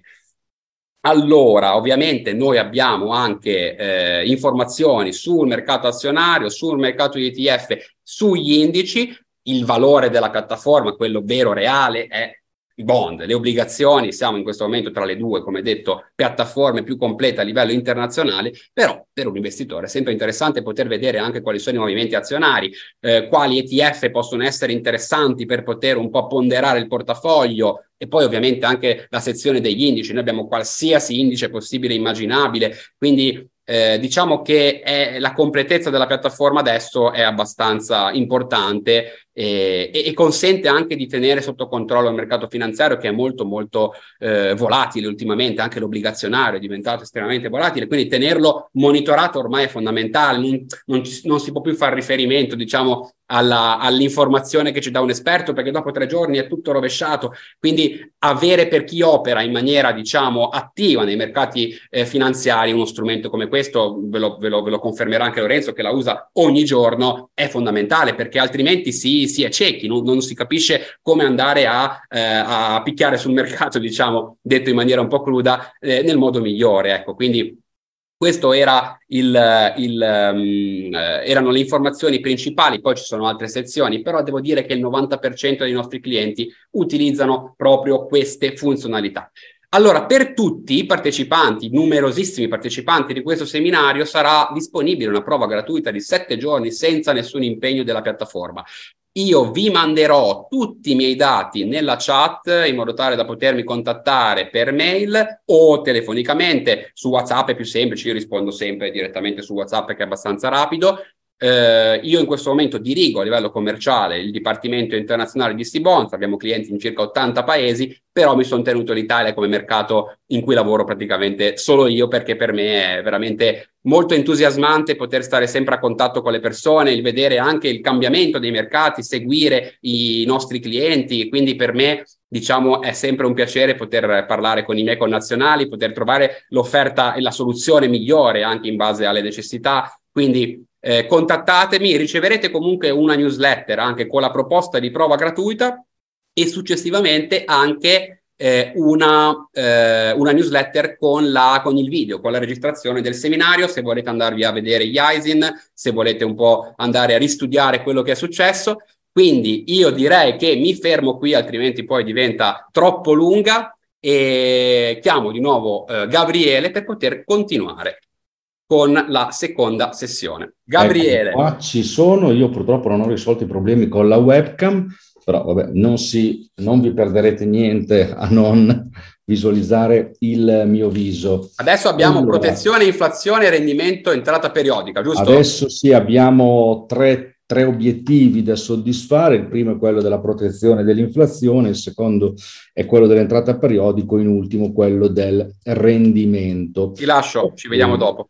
Perfetto, grazie mille. Allora, eh, ovviamente ho utilizzato anch'io tutte le funzioni che ha illustrato Alessandro oggi per fare ovviamente le ricerche, per mettere in watch list tutti quelli che sono i titoli che ho selezionato per questa sera e, e anche altre in realtà. Allora, eh, partiamo dal primo obiettivo, quello della protezione dell'inflazione. Ora, l'inflazione è in diminuzione negli ultimi, eh, negli ultimi dati, nelle ultime rilevazioni, sia in, in America che in Europa che in Italia, però dal mio punto di vista non tornerà più a livelli così bassi e così contenuti come eravamo abituati nel recente passato. Diciamo che l'inflazione sarà un compagno di viaggio con cui dobbiamo fare i conti sia oggi ma anche domani. Quindi, soprattutto se costruiamo un portafoglio in ottica di medio-lungo periodo, è assolutamente saggio, direi quasi necessario, andare a inserire al suo interno dei prodotti che siano indicizzati all'inflazione. Eh, l'obiettivo ovviamente è quello di tutelarsi no, dall'erosione del, eh, de, de, de, dell'inflazione, insomma, eh, sul capitale. Ora, eh, i titoli di Stato, indicizzati ovviamente all'inflazione, diciamo che sono gli strumenti più efficienti per proteggersi dall'inflazione. Primo perché la protezione dall'inflazione è garantita da contratto, no? cioè salvo default dell'emittente, se io compro un BTP Italia piuttosto che un BTP EI, so che mi pagherà cedola più inflazione, con dei meccanismi, se vogliamo, diversi di indicizzazione, ma c'è scritto proprio nel prospetto informativo che pagherà anche l'indicizzazione. Ovviamente stiamo ragionando di titoli di Stato e quindi c'è anche un minore rischio a livello di emittente, abbiamo una maggiore liquidità della, del nostro titolo, abbiamo l'indicizzazione che riguarda sia la cedola che il capitale. Questo è importante perché sia il piccolo, la cedola, che il grosso, cioè il capitale, sono entrambi indicizzati, quindi entrambi forniscono un rendimento reale, cioè netto dell'inflazione positivo. Sono ovviamente in euro, quindi non c'è rischio cambio, e hanno un'imposta al 12,50%. Un aspetto importante che mi sento di fare come premessa quando si ragiona su titoli di Stato eh, indicizzati all'inflazione è quello di uscire dalla logica del rendimento. No? E, ehm, non ha senso parlare di rendimento perché è, come dire, è ignoto per definizione. No? È impossibile conoscere il valore futuro dell'inflazione, quindi è impossibile andare a calcolare il rendimento futuro eh, delle cedole e di, del rendimento futuro scusatemi, dell'inflazione, quindi di conseguenza delle cedole, della rivalutazione capitale e tutto il resto. Quindi si possono fare delle ipotesi, per carità, ma calcolare il rendimento effettivo a scadenza di un titolo indicizzato eh, non ha senso. Eh, quello che occorre fare e, e che è importante è quello di concentrarsi sul ruolo che un titolo indicizzato svolge, riveste all'interno del portafoglio, e che è quello appunto di proteggere dall'inflazione, no? quindi di fornire un rendimento reale, cioè il netto di inflazione positivo. No? E eh, quindi non devo par- pormi la domanda quale sarà il rendimento, perché è impossibile da calcolare, ma devo pormi la domanda Qual è il ruolo che queste obbligazioni rivestono all'interno del portafoglio? Protezione dell'inflazione, benissimo. La seconda domanda è, è una protezione efficiente quella che forniscono o no? La risposta è sì e mi riferisco ai BTP e I, che sono quelli indicizzati all'inflazione europea e sono quelli più efficienti a livello di meccanismo di indicizzazione perché tutelano sia la cedola che il capitale, ma il capitale è rivalutato a scadenza. A scadenza rimborsano 100 che è il valore nominale, moltiplicato per il coefficiente di inflazione. Se l'inflazione è stata del 20% nel periodo oggetto di analisi, allora il coefficiente di inflazione aveva valore 1,20 e quindi il mio prezzo di rimborso del capitale di rimborso a scadenza sarà 100 moltiplicato per 1,20, cioè rimborserà 120. Quindi non solo la cedola in corso d'opera è indicizzata, ma anche il capitale a scadenza. Questo è un meccanismo più efficiente rispetto a quello del BTP Italia, che è indicizzato innanzitutto all'inflazione italiana, ma che ha un meccanismo diverso di indicizzazione perché fondamentalmente ogni semestre congiuntamente al pagamento della cedola viene rivalutata eh, l'inflazione della cedola e rivalutata anche l'inflazione sul capitale. In questo modo in pratica il capitale ti viene rivalutato ma su base semestrale periodicamente, più efficiente l'altro meccanismo. Ma sono finezze, il concetto importante è comprendere che entrambi, sia il BTP e I, quello legato all'inflazione europea che il BTP Italia, entrambi soddisfano egregiamente il loro ruolo di protezione del capitale. Da un punto di vista operativo ve ne ho selezionati, quindi tornando in argomento con la selezione, quindi facendo gli ISIN, no? cioè i nomi e cognomi dei prodotti finanziari, ve ne ho selezionati eh, quattro, due italiani e due esteri, anche qui in ottica di diversificazione. Il primo lo vedete qui in sfondo, è un BTP EI indicizzato all'inflazione sia cedola che capitale, scadenza 2033. Attenzione a un dato Quasi tutte eh, queste selezioni che eh, vi presento, questa scade nel 2033, questo nel 2029, questo nel 2028, solo questo scade nel 26. l'ho messo più che altro per completezza, sono stato cioè su scadenze dai 5 anni in poi, proprio perché l'inflazione fa più male nel medio-lungo periodo, quindi dal mio punto di vista i prodotti indicizzati sono più utili, efficienti se acquistati e mantenuti nel portafoglio fino a scadenza con scadenze medio-lunghe, ovviamente scadenze che devono essere sempre compatibili con la propria ottica temporale, no? la pianificazione è sempre la stella cometa da seguire, mai fare il passo più lungo della gamba, però il concetto importante è che un titolo indicizzato di inflazione con scadenza tra sei mesi e un anno, io personalmente non lo andrei a valutare, non è il massimo dell'efficienza dal mio punto di vista. Dicevo, il primo è un decennale, vedete, scade nel 2033, quota in questo momento a cavallo di 83. Giustamente qui non abbiamo il calcolo del rendimento perché fondamentalmente è impossibile calcolare quello che sarà il rendimento a scadenza perché è ignoto il valore futuro. Possiamo fare per carità delle simulazioni, delle cose di questo tipo, ma il dato di fatto è che l'importante è che svolga il suo ruolo all'interno del portafoglio, cioè di proteggersi dall'inflazione e generare un rendimento reale positivo. È un titolo di Stato, quindi tassato al 12,5%, il taglio minimo 1000 è in euro e qui trovate il codice ISIN. Eh, il secondo titolo che vi presento è questo, è emesso dallo Stato francese e quindi sia un titolo di Stato, ma qui diversifichiamo, si chiama OAT e eh, è legato all'inflazione eh, europea eh, scade nel 2029, paga una cedola dello 0,1 più eh, l'inflazione, anche qui il meccanismo è quello del BTP EI dal punto di vista del eh, pagamento di cedola e eh, capitale.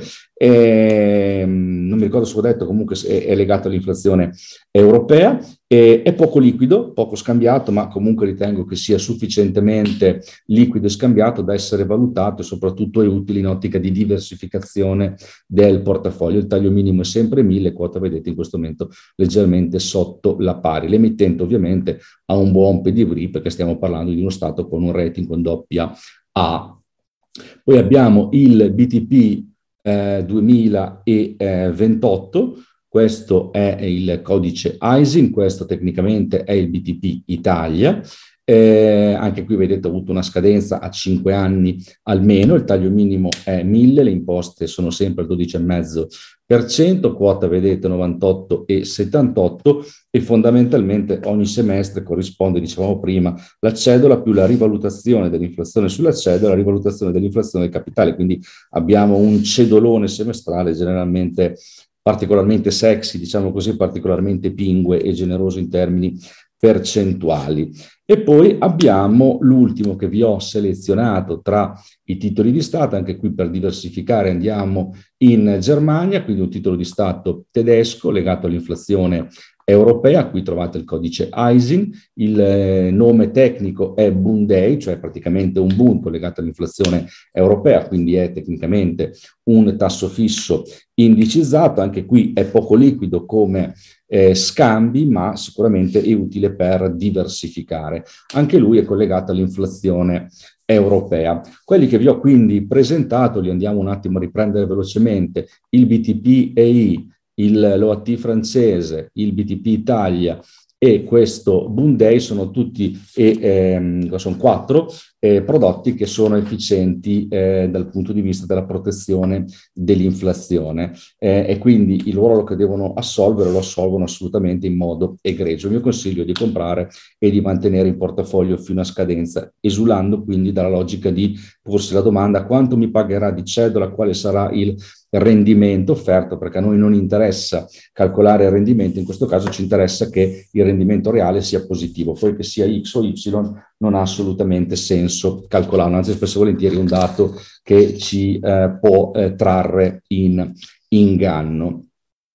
E ehm, adesso abbiamo, eh, ho selezionato una serie di altre obbligazioni, qui andiamo alla ricerca del reddito, no? cioè dell'entrata periodica, no? quindi qui l'obiettivo è eh, fondamentalmente seguente, dato un capitale X, fare in modo che eh, ogni anno esca un flusso cedolare, di fatto che si chiama reddito in gergo tecnico Y fondamentalmente. Quindi qui sono andato a selezionare una serie di obbligazioni fondamentalmente che si caratterizzano per essere a tasso fisso, no? quelle che ci danno una maggiore garanzia dal punto di vista appunto dell'esborso eh, monetario, quindi della generazione del eh, reddito. Anche qui ho cercato di essere abbastanza variegato, ho cercato di ehm, selezionare un paio di titoli eh, di Stato, sia italiani che in un caso anche estero, la Romania.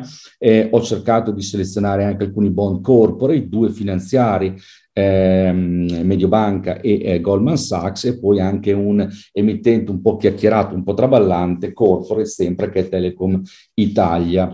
Ma adesso vi spiego un attimo nel dettaglio. Partiamo dal primo, che vi ho eh, selezionato. L'emittente è Mediobanca, eh, è un bond senior, quindi non subordinato. Tra tutte le obbligazioni che ho selezionato questa sera, oltre a essere tutte in euro, tutte quotate su borsa italiana per agevolare il risparmiatore e il consulente, eh, sono tutte con taglio minimo da 1000 e sono tutte senior, quindi non ci sono subordinate. Questo lo dico in riferimento a questa obbligazione, ma anche a tutte quelle che ho citato prima e che citerò dopo. Dicevo, l'emittente Mediobanca è un bond senior, la scadenza, vedete, è nel novembre 2025, paga una cedola fissa con frequenza annuale, quindi un'unica cedola all'anno del 3,45%. Vedete, si compra eh, leggermente sotto la parità a 99,43 e offre un rendimento, eh, diciamo così, un rendimento effettivo a scadenza del 3,67 con una duration di 2,4 assolutamente è gestibile. Il taglio minimo è 1000 euro, l'imposta ovviamente essendo un corporate è il 26%.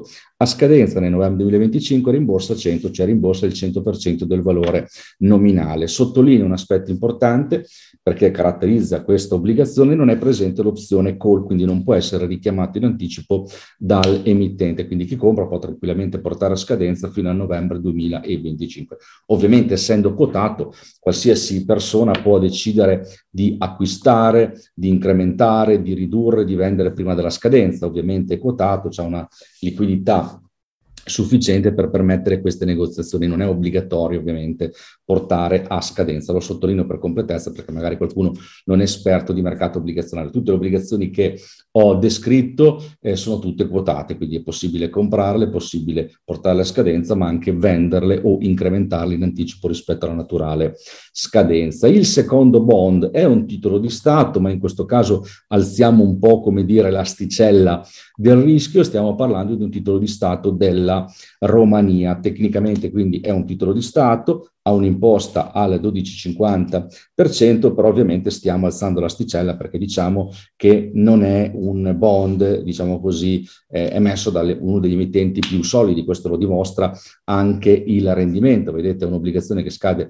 nel 2029 e che offre un rendimento del 6 eh, per cento e quindi è un bond fondamentalmente con un grado di rischio, diciamo così, che non è proprio di ogni investitore. Qui dopo entreremo nel discorso della pianificazione finanziaria e della MIFID fondamentalmente, ma il dato di fatto è questo. È comunque un'obbligazione senior, quindi non subordinata, il taglio minimo è 1000, quindi questo agevola anche il fatto che eventualmente possa essere acquistato in, come le chiamo io, in dosi omeopatiche, quindi in percentuali ridotte che fondamentalmente ci permettono di essere assorbite dal portafoglio. Il tasso fisso è un tasso fisso, vedete, generoso come cedola, è un 6,62,5% che viene pagato una volta all'anno, quindi c'è un'unica cedola annuale del 6,62%. Anche qui non è prevista l'opzione call, per cui a scadenza nel 2029, nel settembre del 2029, rimborserà il 100% del valore nominale, quindi rimborserà 100. Qui trovate il codice ISIN, quindi qui abbiamo alzato un po'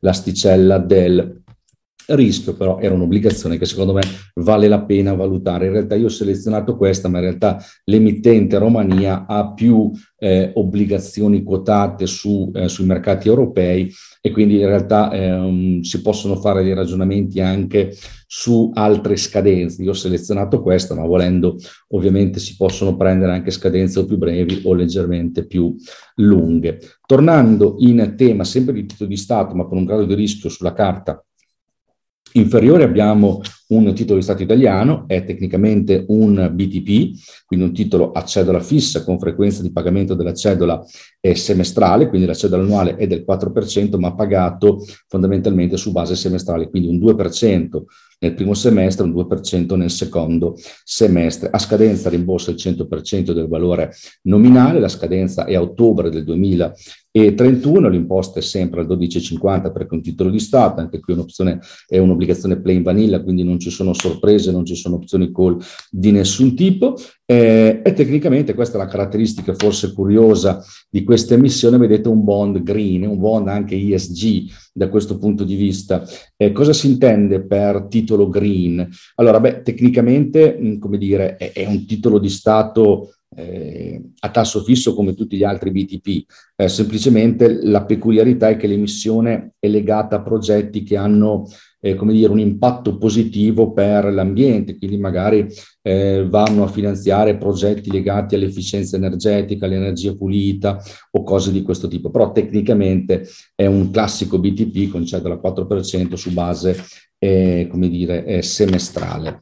Eh, l'altro titolo che vi ho eh, presentato, che vi presento, è un Goldman Sachs, quindi credo che l'emittente non abbia bisogno di presentazione, comunque un emittente corporate, quindi l'imposta è al 26%. Eh, Goldman Sachs è una delle principali banche americane, una delle principali banche mondiali, ha sicuramente un buon pedigree, è un'obbligazione segno, nonostante eh, l'emittente sia americano, questa è un'obbligazione in euro, quindi non c'è rischio cambio, il taglio minimo è 1000, la cedola è un tasso fisso del 5%. Eh, per cento. Scade, vedete, nel 2032 eh, dove rimborsa il 100% del valore nominale. In questo momento la si compra a 100,79 e offre un rendimento del 4,38 a scadenza. Attenzione però a un altro dato che è importante. Dovete sapere che questa obbligazione contiene l'opzione call, cioè la possibilità che l'emittente, la facoltà è in mano proprio all'emittente, richiami il titolo in anticipo rispetto alla naturale scadenza. L'emittente può far valere questa clausola che è espressamente scritta nel prospetto informativo fondamentalmente in occasione di ogni data di stacco della cedola a partire dal 2023, quindi a partire dal settembre di quest'anno con un preavviso di 10 giorni può richiamare il prestito. Se richiama il prestito rimborsa 100 più paga l'ultima cedola del 5%, quindi occorre evitare di acquistare eh, in modo significativo sopra 100, bisogna quindi calcolare, vedete il rendimento anche sulla call in modo tale che fondamentalmente anche il rendimento sulla call, se dà risultato positivo, ci permette di dormire sonni tranquilli, cioè il rischio quale sarebbe che io compro questa obbligazione a 105, a scadenza mi rimborsa 100, mi paga la cedola di 5, io non ho guadagnato nulla, anzi addirittura potrei anche andare in corso a una perdita perché compro più eh, pago il rateo, mi viene rimborsata eh, la cedola, eccetera, eccetera. Insomma, alla favola quando tiro una riga scopro che ho perso soldi perché è stata richiamata in anticipo. Ora, quindi, se viene richiamata in anticipo, io devo preventivare prima che questa opzione possa verificarsi. Quindi se riscontro, come in questo caso, che comprando a 100,79 oggi e facendo eh, leva sul rateo, ma soprattutto sulla cedola che maturerò da qui all'eventuale call o comunque un risultato positivo, allora posso acquistare il titolo. Se invece il rendimento sulla call fosse negativo, ovviamente non avrebbe senso acquistarla. Se invece non viene richiamato, meglio ancora perché abbiamo un 5% di flusso cedolare con un emittente con un buon pedigree. Poi torniamo qui ad alzare l'asticella del rischio, andiamo a parlare di Telecom Italia, è un'obbligazione con cedola del 7,75 pagata con frequenza annuale, il taglio minimo è 1000, l'imposta ovviamente essendo un corporate è il ehm, 26%. Quota, vedete, 107,33, ma fondamentalmente fornisce un rendimento del 6,71%, un rendimento decisamente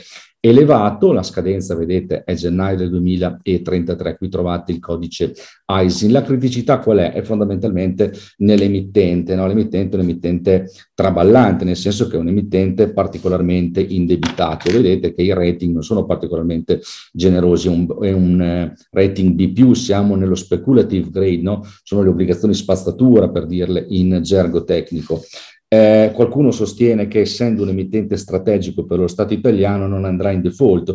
Ora io tutte queste certezze non le ho, anche perché si tratta di un bond con scadenza 2033. Ritengo anch'io improbabile, ma non è assolutamente impossibile. Si diceva la stessa cosa, torniamo un po' con la mente indietro, Lorenzo se lo ricorderà senz'altro, quando erano emessi bond di Alitalia, c'era la famosa convertibile di Alitalia, anche in quel caso tutti dicevano un'azienda strategica, un'azienda di Stato, figuriamoci se può andare a gamba all'aria, in effetti è andata a gamba all'aria, quindi la mano sul fuoco in questi casi io non ce la metto assolutamente. È un bond senior, è verissimo, non è subordinato, però attenzione perché l'emittente è sicuramente traballante, quindi non è un'obbligazione per ogni investitore, quindi verificate attentamente che sia in linea con il proprio profilo ed eventualmente dosi omeopatiche. In ogni caso non è prevista l'opzione call, quindi volendo, se non va in default, ovviamente si può mantenere a scadenza fino al 2033 perché appunto non c'è l'opzione call a scadenza, ripeto sempre salvo default, rimborsa il 100% del valore nominale. Io ve la presento perché ovviamente il flusso cedolare è generoso, anche il rendimento è generoso, il taglio minimo è da 1000, quindi si presta a un portafoglio eh, di, un, di un normale investitore a livello di diversificazione in dose omeopatiche può essere valutata, ma solo se avete un'ottica temporale di medio-lungo periodo e un'ottima propensione al rischio, una buona diversificazione di portafoglio.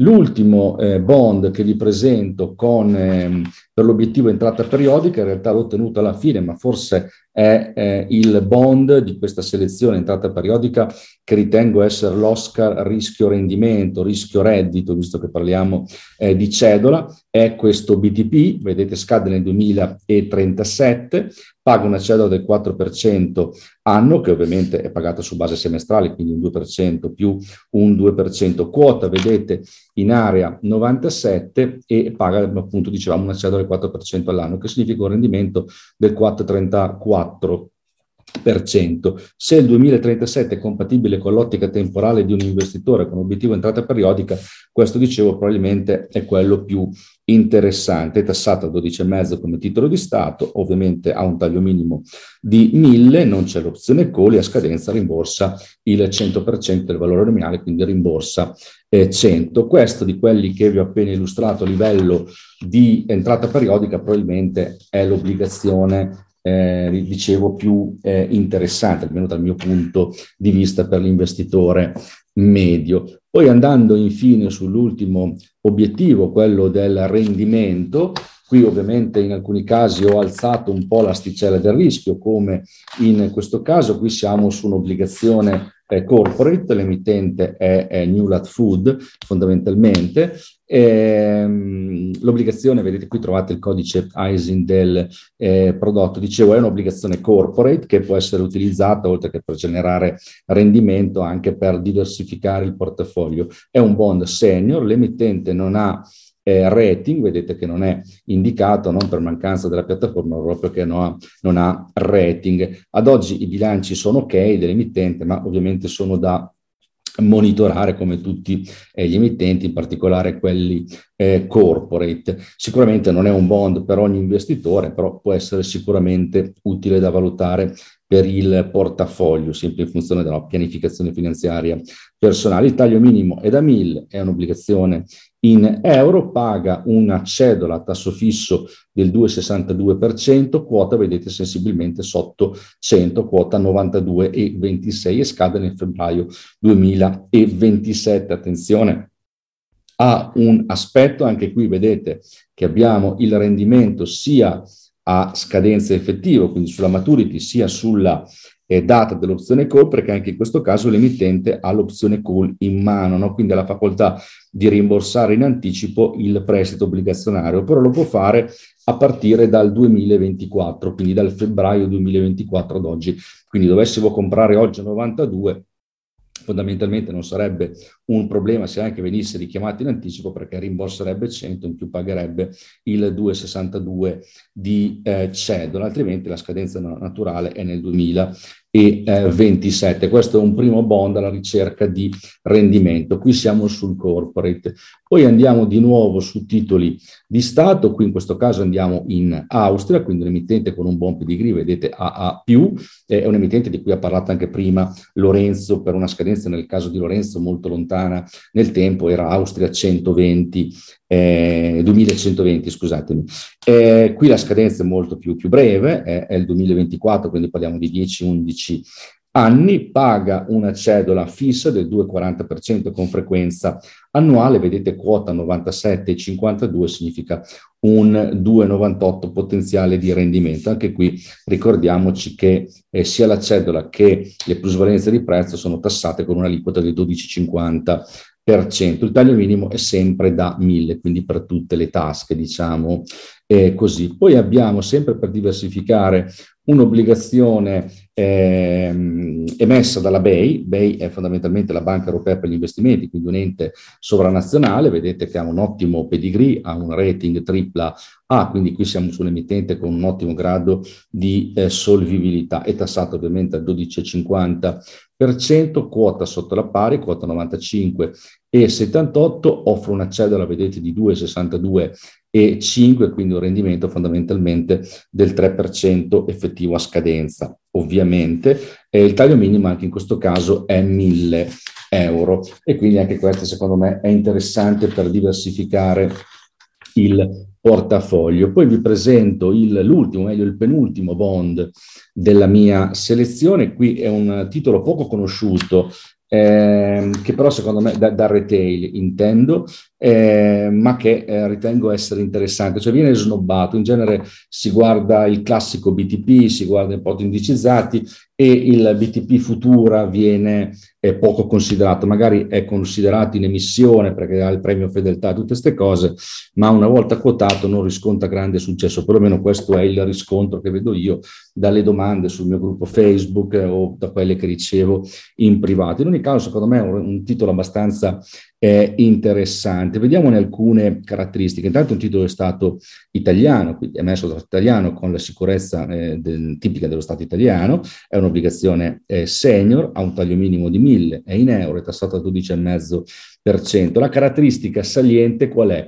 È che fondamentalmente è un titolo con una cedola pagata su base eh, semestrale, sempre come tutti i BTP, ma in questo caso la cedola è uno step up. Lo step up è una particolare tipologia di eh, tasso fisso che fondamentalmente si caratterizza per essere appunto up, cioè per essere crescente ogni X date di eh, rilevazione. Se andiamo eh, qua sotto dove eh, illustrava prima ehm, che illustrava prima fondamentalmente eh, Alessandro, vedete che le cedole sono crescenti. No? Qui la battezza è sempre 0,75, in realtà eh, ci deve essere un refuso. Eh, comunque ve lo dico io a eh, voce, fondamentalmente qui abbiamo le eh, prime, le prossime cedole, eh, come si chiama, eh, semestrali dello 0,375, poi la cedola semestrale diventa dello 0,6, quindi l'1,20% all'anno, poi diventerà dello 0,825 semestrale, poi dell'1% semestrale, quindi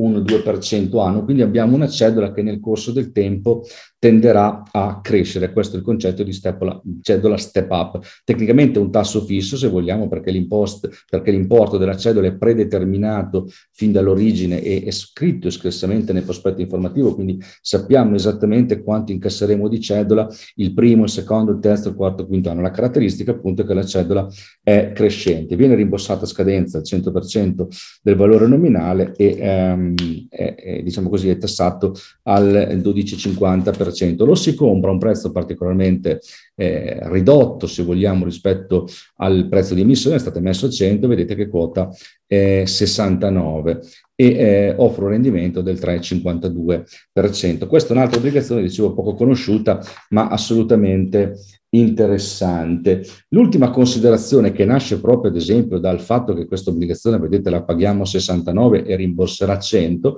ne ho selezionato un'altra per fare l'esempio, qui parliamo di un bond, vedete è un BTP eh, che scade nel 2037, paga una cedola semestrale, scusami, una cedola annuale dello 0,95 con frequenza semestrale, quindi 0,95 diviso 2. Dicevo, è un titolo come nel caso precedente, vedete che quota sensibilmente sotto 100. Ecco, il eh, fatto che oggi molti, eh, molte obbligazioni anche emessi da emittenti con un buon pedigree quotano eh, ha un valore inferiore rispetto a quello che è il rimborso minimo previsto a scadenza, quindi il rimborso eh, inferiore alla pari, quotino sopra pari, il concetto è quello, quindi quota 65 ma rimborserà 100, ovviamente sempre fatto salvo default eh, dell'emittente. Dicevo, sono una soluzione molto interessante per andare a costruire un prodotto a capitale protetto fai da te. No?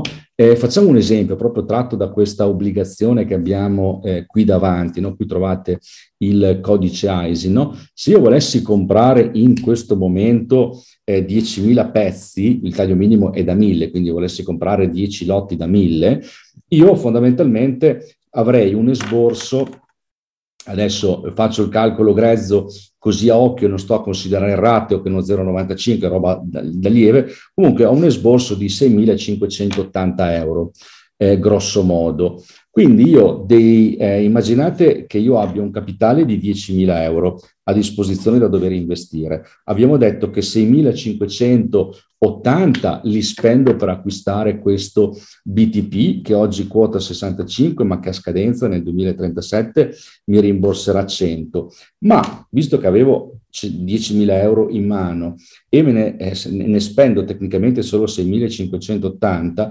io in realtà avanzo 3.400 euro.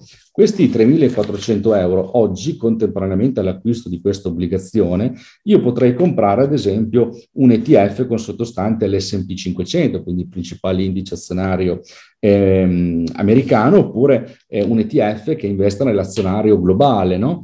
Eh, in questo modo, quindi, io cosa ho fatto? I miei 10.000 euro attuali li ho divisi, 6.000, facciamo 6.600 euro eh, per l'acquisto di questa obbligazione e eh, 3.400 li ho utilizzati per comprare un ETF, che è un prodotto che non può fallire e che mi permette di investire in un indice azionario, ad esempio globale piuttosto che eh, americano. Perché dicevo che pro, questa soluzione mi permette di lavorare con un capitale protetto? Perché quei 6.600 euro che oggi utilizzo per l'acquisto del BTP a scadenza nel 2037 avranno valore di 10.000 perché mi rimborserà il 100% del valore nominale. Quindi i 6.600 di oggi diventeranno 10.000 a scadenza nel 2037. Contemporaneamente nel 2037, oltre ai 10.000 di rimborso, che cosa avrò? Avrò i eh, 3.400 euro investiti nell'ETF. No? Immaginiamo che questi 3.400 siano rimasti invariati, quindi eh, a scadenza io mi troverò 10.000 frutto del rimborso dell'obbligazione più 3.400, quindi mi troverò 13.400, che è una cifra superiore ai 10.000 che ho investito oggi. Ma facciamo l'ipotesi che eh, il mio ETF si sia deprezzato e che valga solo, eh, non so, 2.000 euro invece dei 3.400 attuali. Quindi a scadenza mi rimborserà 2.000 il, BTP mi rimborserà sempre 10.000, quindi anche in quel caso, con una forte riduzione del valore dell'ETF, mi ritroverò in portafoglio 12.000 euro di eh, controvalore complessivo, quindi avrò comunque guadagnato anche a fronte di un ribasso dell'azionario. Se per caso invece l'ETF dovesse salire di prezzo, andare ad esempio a 5.000 euro, io a scadenza mi ritroverò 10.000 più 5.000, cioè 15.000 euro e quindi avrà ottenuto un buon risultato. Ecco, tutte un po' le obbligazioni o comunque la maggioranza di quelle che abbiamo visto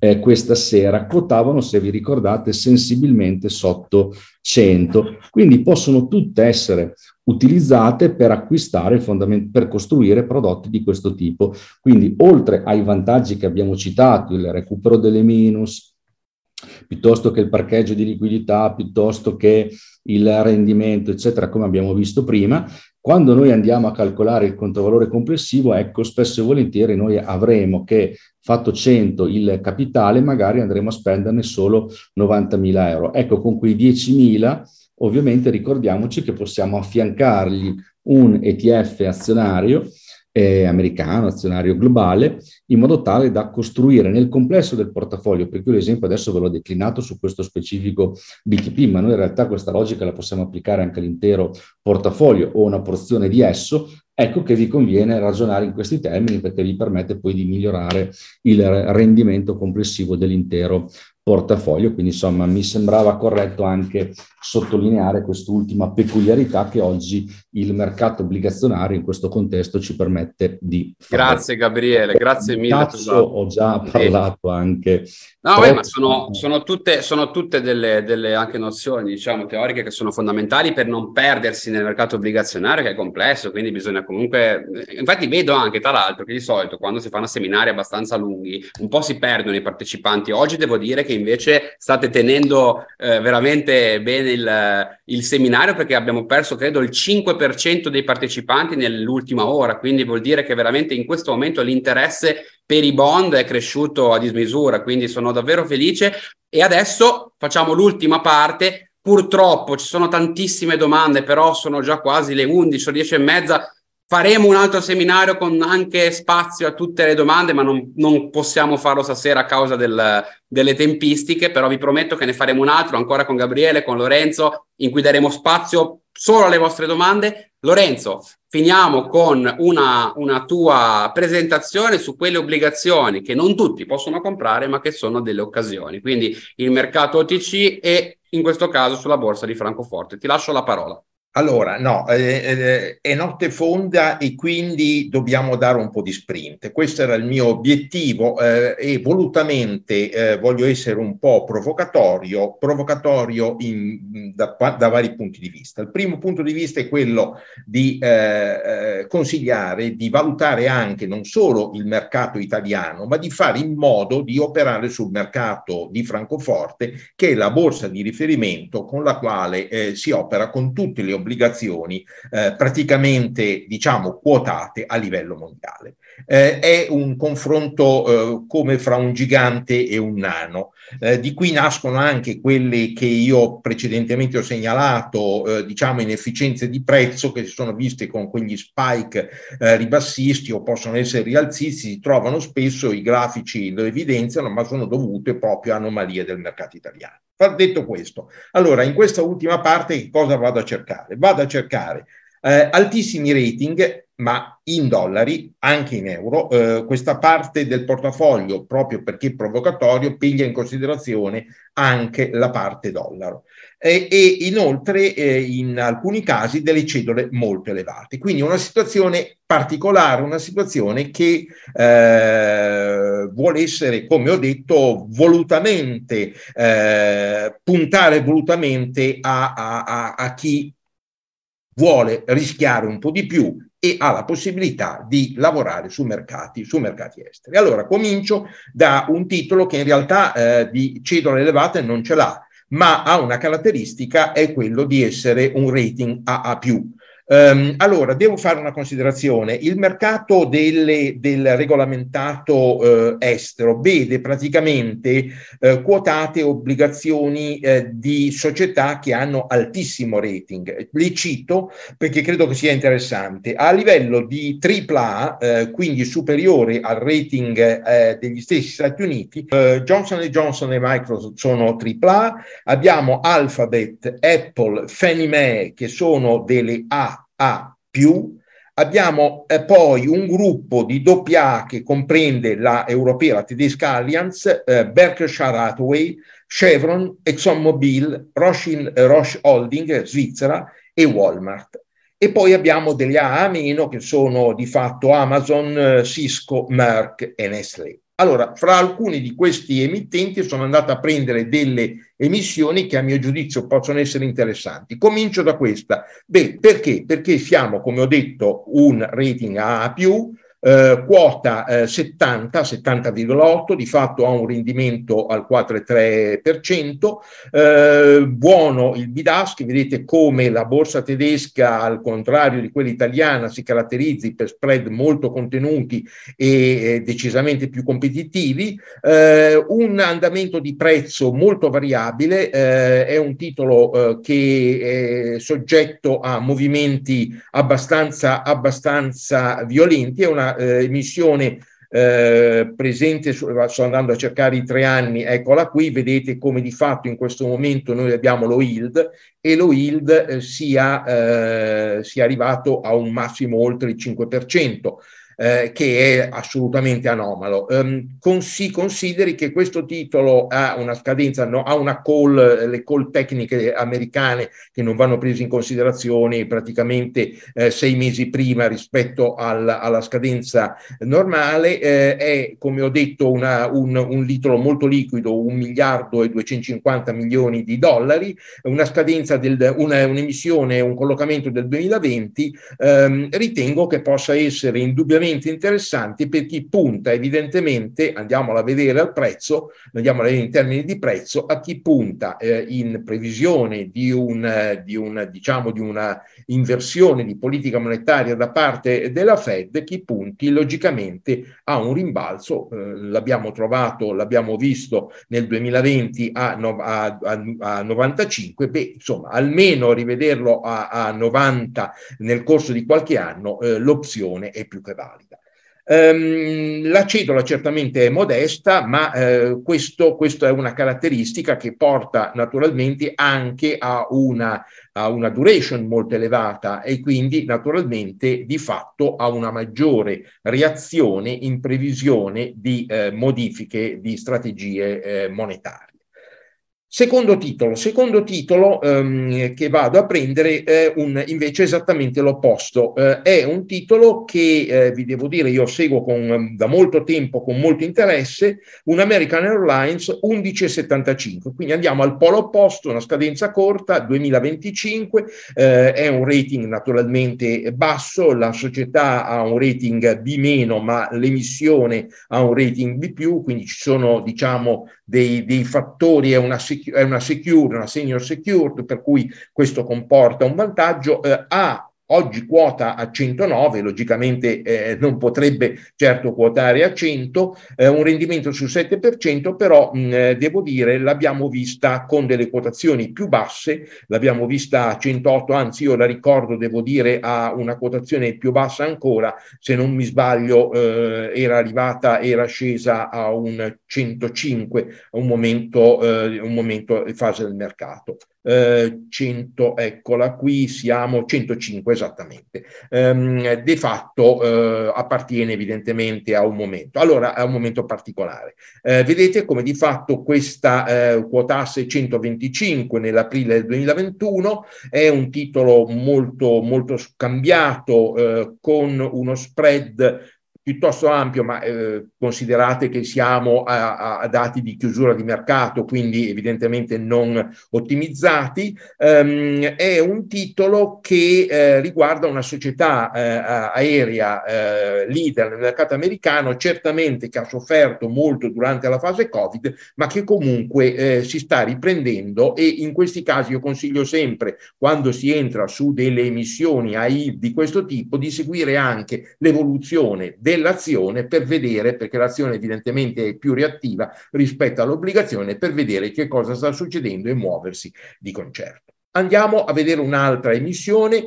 ehm, eh, ritorniamo sulla watch list ehm, e in questo caso ritorniamo a vedere un titolo ad altissimo rating. Qui siamo a una AAA. Abbiamo detto Johnson Johnson è la società AAA, quindi anche l'emissione è una AAA, eh, abbiamo una 3,7%, quindi un rendimento interessante, tagli eh, sempre comunque 2000, io quando parlo di titoli americani e io seguo moltissimo il mercato americano, eh, parlo solo e soltanto di titoli, 2000, eh, titoli eh, con, eh, con l'otto 2000, in questo momento quota 90, è indubbio che la cedola più elevata lo, lo, lo, lo, determina un minore movimento ribasso ribassista del prezzo, ha un eh, rendimento a scadenza del 4,4%, è un titolo eh, che ha subito anche movimenti decisamente ribassisti, oggi lo trattiamo, oggi lo compriamo a 90, ma l'abbiamo, l'abbiamo visto a 82 e eh, certamente si sono determinate anche in altre fasi dei mercati eh, delle quotazioni, livelli di quotazione molto molto interessanti.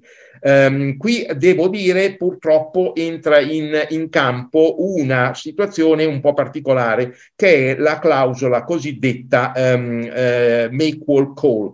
Dovremmo fare di fatto una trasmissione uh, particolare per spiegare questa, questa, clausola. Io non la ritengo così uh, penalizzante come avviene invece da parte di alcuni intermediari che non rendono disponibile, non vendono al mercato retail queste obbligazioni considerandole questa, considerando questa clausola della make wall call particolarmente rischiosa. valutazioni, valutazioni che dovrebbero portare a un'analisi molto approfondita eh, di questo tema, non abbiamo il tempo oggi, certamente a quasi le 11 di notte, eh, per farlo. Altra situazione simile riguarda il titolo Microsoft. Anche in questo caso abbiamo la clausola eh, make all call è una Microsoft, ehm, eccola qua, è una Microsoft 3125, scadenza 2000, eh, 2025, quindi siamo su una scadenza decisamente più corta rispetto a quelle che abbiamo eh, analizzato precedentemente. Anche qui abbiamo uno spread nel complesso eh, interessante da considerare sempre la mappa, eh, lo vedete, in questo caso evidentemente ci consente di andare a collocare il titolo, vedete che si colloca qua rispetto a dei titoli titoli molto più lunghi che hanno dei rendimenti eh, magari leggermente eh, più favorevoli. Però è un gioco a incastro sul quale bisogna assolutamente esercitarsi per eh, fare la scelta migliore in termini di rischio-rendimento.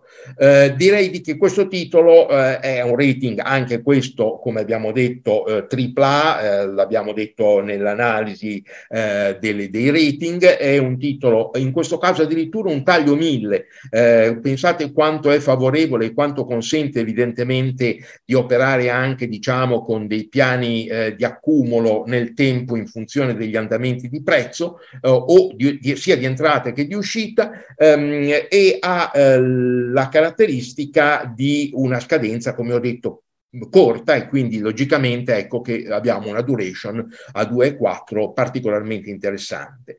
Um, vado avanti e analizzo un, un, un, un, emittente a me molto caro che ho sempre seguito tantissimo, la Grecia. Um, la Grecia, uh, se riesco a caricare, in questo momento c'è un piccolo problema di, um, di uh, inefficienza del sistema, capita, uh, non è eh, evidentemente anche lui è stanco e notte e non ne vuole sapere, chiedo scusa, purtroppo... Um, eh, Poi posso intervenire.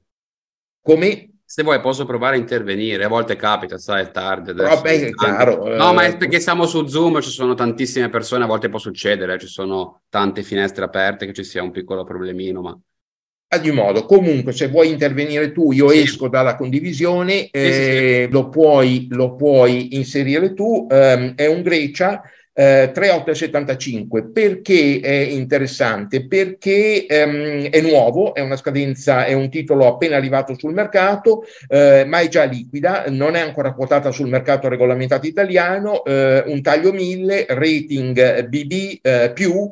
Um, un rendimento in questo momento di fatto sul 3,8%, um, ecco, deve andare sulla sì, c'è un, c'è un, momento, c'è un momento di, eh, di defiance, adesso dovrebbe funzionare. Ecco. Allora, Vabbè, avevo aggiunto, è il Grecia, giusto? Nessun, nessuno si, si, spaventa per questo. Eh, naturalmente sul, nel complesso panorama eh, vedete che questa, questa, questo, eh, queste curve così ampie sono evidentemente l'andamento eh, dello spread, bisogna tenere conto che essendo un'emissione recentissima, evidentemente abbiamo un periodo temporale molto corto e quindi i movimenti vengono amplificati da un punto di vista puramente grafico, ma non è che la situazione sia così problematica eh, come, come, potrebbe sembrare. Anzi, eh, di fatto il mercato tedesco eh, francoforte lo tratta 117-147, eh, quindi abbiamo spread molto interessante, ma che trova riscontro anche in altri titoli della Grecia quotati sul mercato regolamentato italiano. Eh, altro titolo, e qui ritorniamo invece sui rating molto alti, parlo del Nestlé. Il Nestlé è un titolo che a me è piaciuto molto, l'ho indicato subito fin dall'esordio, eh, è un 3375, eh, si deve considerare Eccolo che qua. è un rating Eccolo qua, un rating A meno. Nestlé non era presente sul mercato da molto tempo, possiamo eh, vederlo magari a un anno, sì. eh, perché è uscito eh, ecco. alla fine, diciamo, del, eh, a fine del novembre del, dell'anno scorso. Vedete un andamento particolarmente nervoso, io lo utilizzo anche per fare trading, è un titolo che si presta bene, um, è un titolo secondo me eh, che ha anche il vantaggio evidentemente del taglio 1000, però in alcune sedute si sono verificate, e lo vedete proprio nel grafico, delle, delle aperture di spread eh, che sono di solito eh, da interpretare come un segnale di inversione eh, del movimento da ribassista a rialzista o da rialzista e a ribassista. E questo è il rendimento invece e questo invece è il rendimento. Eh, Nestlé, lo ricordo, società svizzera ehm, eh, molto solida che opera nel settore alimentare, eh, ha, da tempo non era presente sul mercato, era presente soprattutto sul mercato in, in, franchi svizzeri, è entrata invece sul mercato in euro e credo che questa, purtroppo questo titolo non è ancora quotato su borsa italiana, più volte eh, ho sollecitato il, questa che, pote, che possa entrare anche sul mercato italiano, purtroppo per ora però non lo abbiamo visto. Eh, vado avanti e entro in un altro ehm, emittente da seguire, RC Bank, che di fatto è la società finanziaria di Renault. Eh, anche qui eh, la, la, la, la, società è presente sul mercato da, te, da, molto tempo con molte missioni sul regolamentato italiano, visto naturalmente che noi in questa parte finale della, del, del, webinar volevamo prendere dei titoli diciamo con un po' di sprint in più, eh, con un po' di pepe eh, sulla coda, ho preso in considerazione questa, questa scadenza 4-5-2027 eh, che è abbastanza eh, recente, se ricordo ricordo bene, possiamo salire alto, eh, in alto eh, è un'emissione del, esattamente del 6 aprile, un'emissione molto, ehm, quindi praticamente nuova, ehm, la troviamo eh, quotare sotto 100, quindi un livello interessante, un 4,6%, a mio giudizio questo, tit- questo emittente va preso in considerazione, c'è una rischiosità evidentemente dovuta al mondo eh, del finanziamento delle vendite automobilistiche, che è un, eh, è un rischio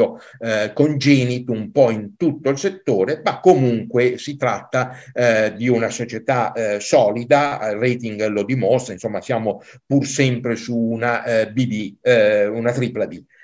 E finisco con un altro titolo che certamente è molto particolare, ehm, Valurec 85 eh, 2026, eh, un titolo in euro eh, taglio 1000, eh, una cedola molto elevata, un titolo anche questo molto nervoso, esposto evidentemente alle dinamiche dei tassi, eh, un titolo con effettivamente un po' più di spread largo rispetto ad altri che abbiamo visto, consideriamo che Valurec è una società francese attiva nel settore delle infrastrutture petrolifere, un settore evidentemente molto dinamicizzato dal, dall'andamento eh, dell'economia e dei prezzi del petrolio. Eh, il rendimento in questo momento di questo titolo è all'8,7%, almeno questo ecco. era eh, alla, a questa mattina, eh, è un rating BB-, eh, se ne tenga conto, evidentemente è un titolo eh, ad, alta, ad alta rischiosità e come tale va preso in considerazione. Però una scadenza al... accettabile tutto sommato. Sì, però ha, c'è il vantaggio, ha una duration limitata e ha un, un, un taglio 1000, quindi consente evidentemente delle entrate proprio, diciamo, eh, da, da, da da, col cesello per evidentemente adeguarsi alla propria propensione. Comunque c'è il prospetto, uno se lo può anche leggere. Così il prospetto, ci sono tutte le caratteristiche evidentemente ah, e eh, con questo possiamo, possiamo, eccolo qua, molto bene, perfetto, è uno strumento che io consiglio sempre di prendere in considerazione, di leggere, devo dire fra l'altro che ho trovato alcune volte i prospetti pubblicati su Sibond eh, diciamo più attendibili di quelli addirittura eh, presenti eh, su Borsa Italiana proprio perché c'è una maggiore completezza. Borsa Italiana talvolta mette un, un solo prospetto, eh, poi non viene riadeguato, riaggiornato e questo invece su Sibond viene riadeguato, riaggiornato e quindi si possono eh, eventualmente prendere in considerazione eh, delle, delle, delle, delle variabili che siano intervenute soprattutto a livello societario. Eh, con questo ho finito e spero di aver dato un contributo eh, interessante alle, eh, alle, ormai alle 11 di sera. Grazie Lorenzo, grazie, grazie mille. Io a questo, punto, a questo, punto, ringrazio tutti quelli che ci hanno seguito, soprattutto quelli che hanno resistito fino in fondo, però devo dire che le informazioni che avete dato oggi sono talmente preziose in un momento così critico ma anche pieno di occasioni nel mercato obbligazionario che sono sicuro che adesso tutti aspetteranno la registrazione per andarsi a segnare gli ISIN. Io ho lasciato tutti i miei riferimenti per una prova gratuita, per tutto quello che volete sapere sulla piattaforma. Io, Gabriele, Lorenzo, spero di rifare presto con voi un seminario perché eh, sono sicuro che le persone avranno veramente tante domande da farvi. Oggi purtroppo non ce la facciamo, mi dispiace davvero molto, però sono le 11 e temo che adesso è l'ora di andare a dormire per tutti.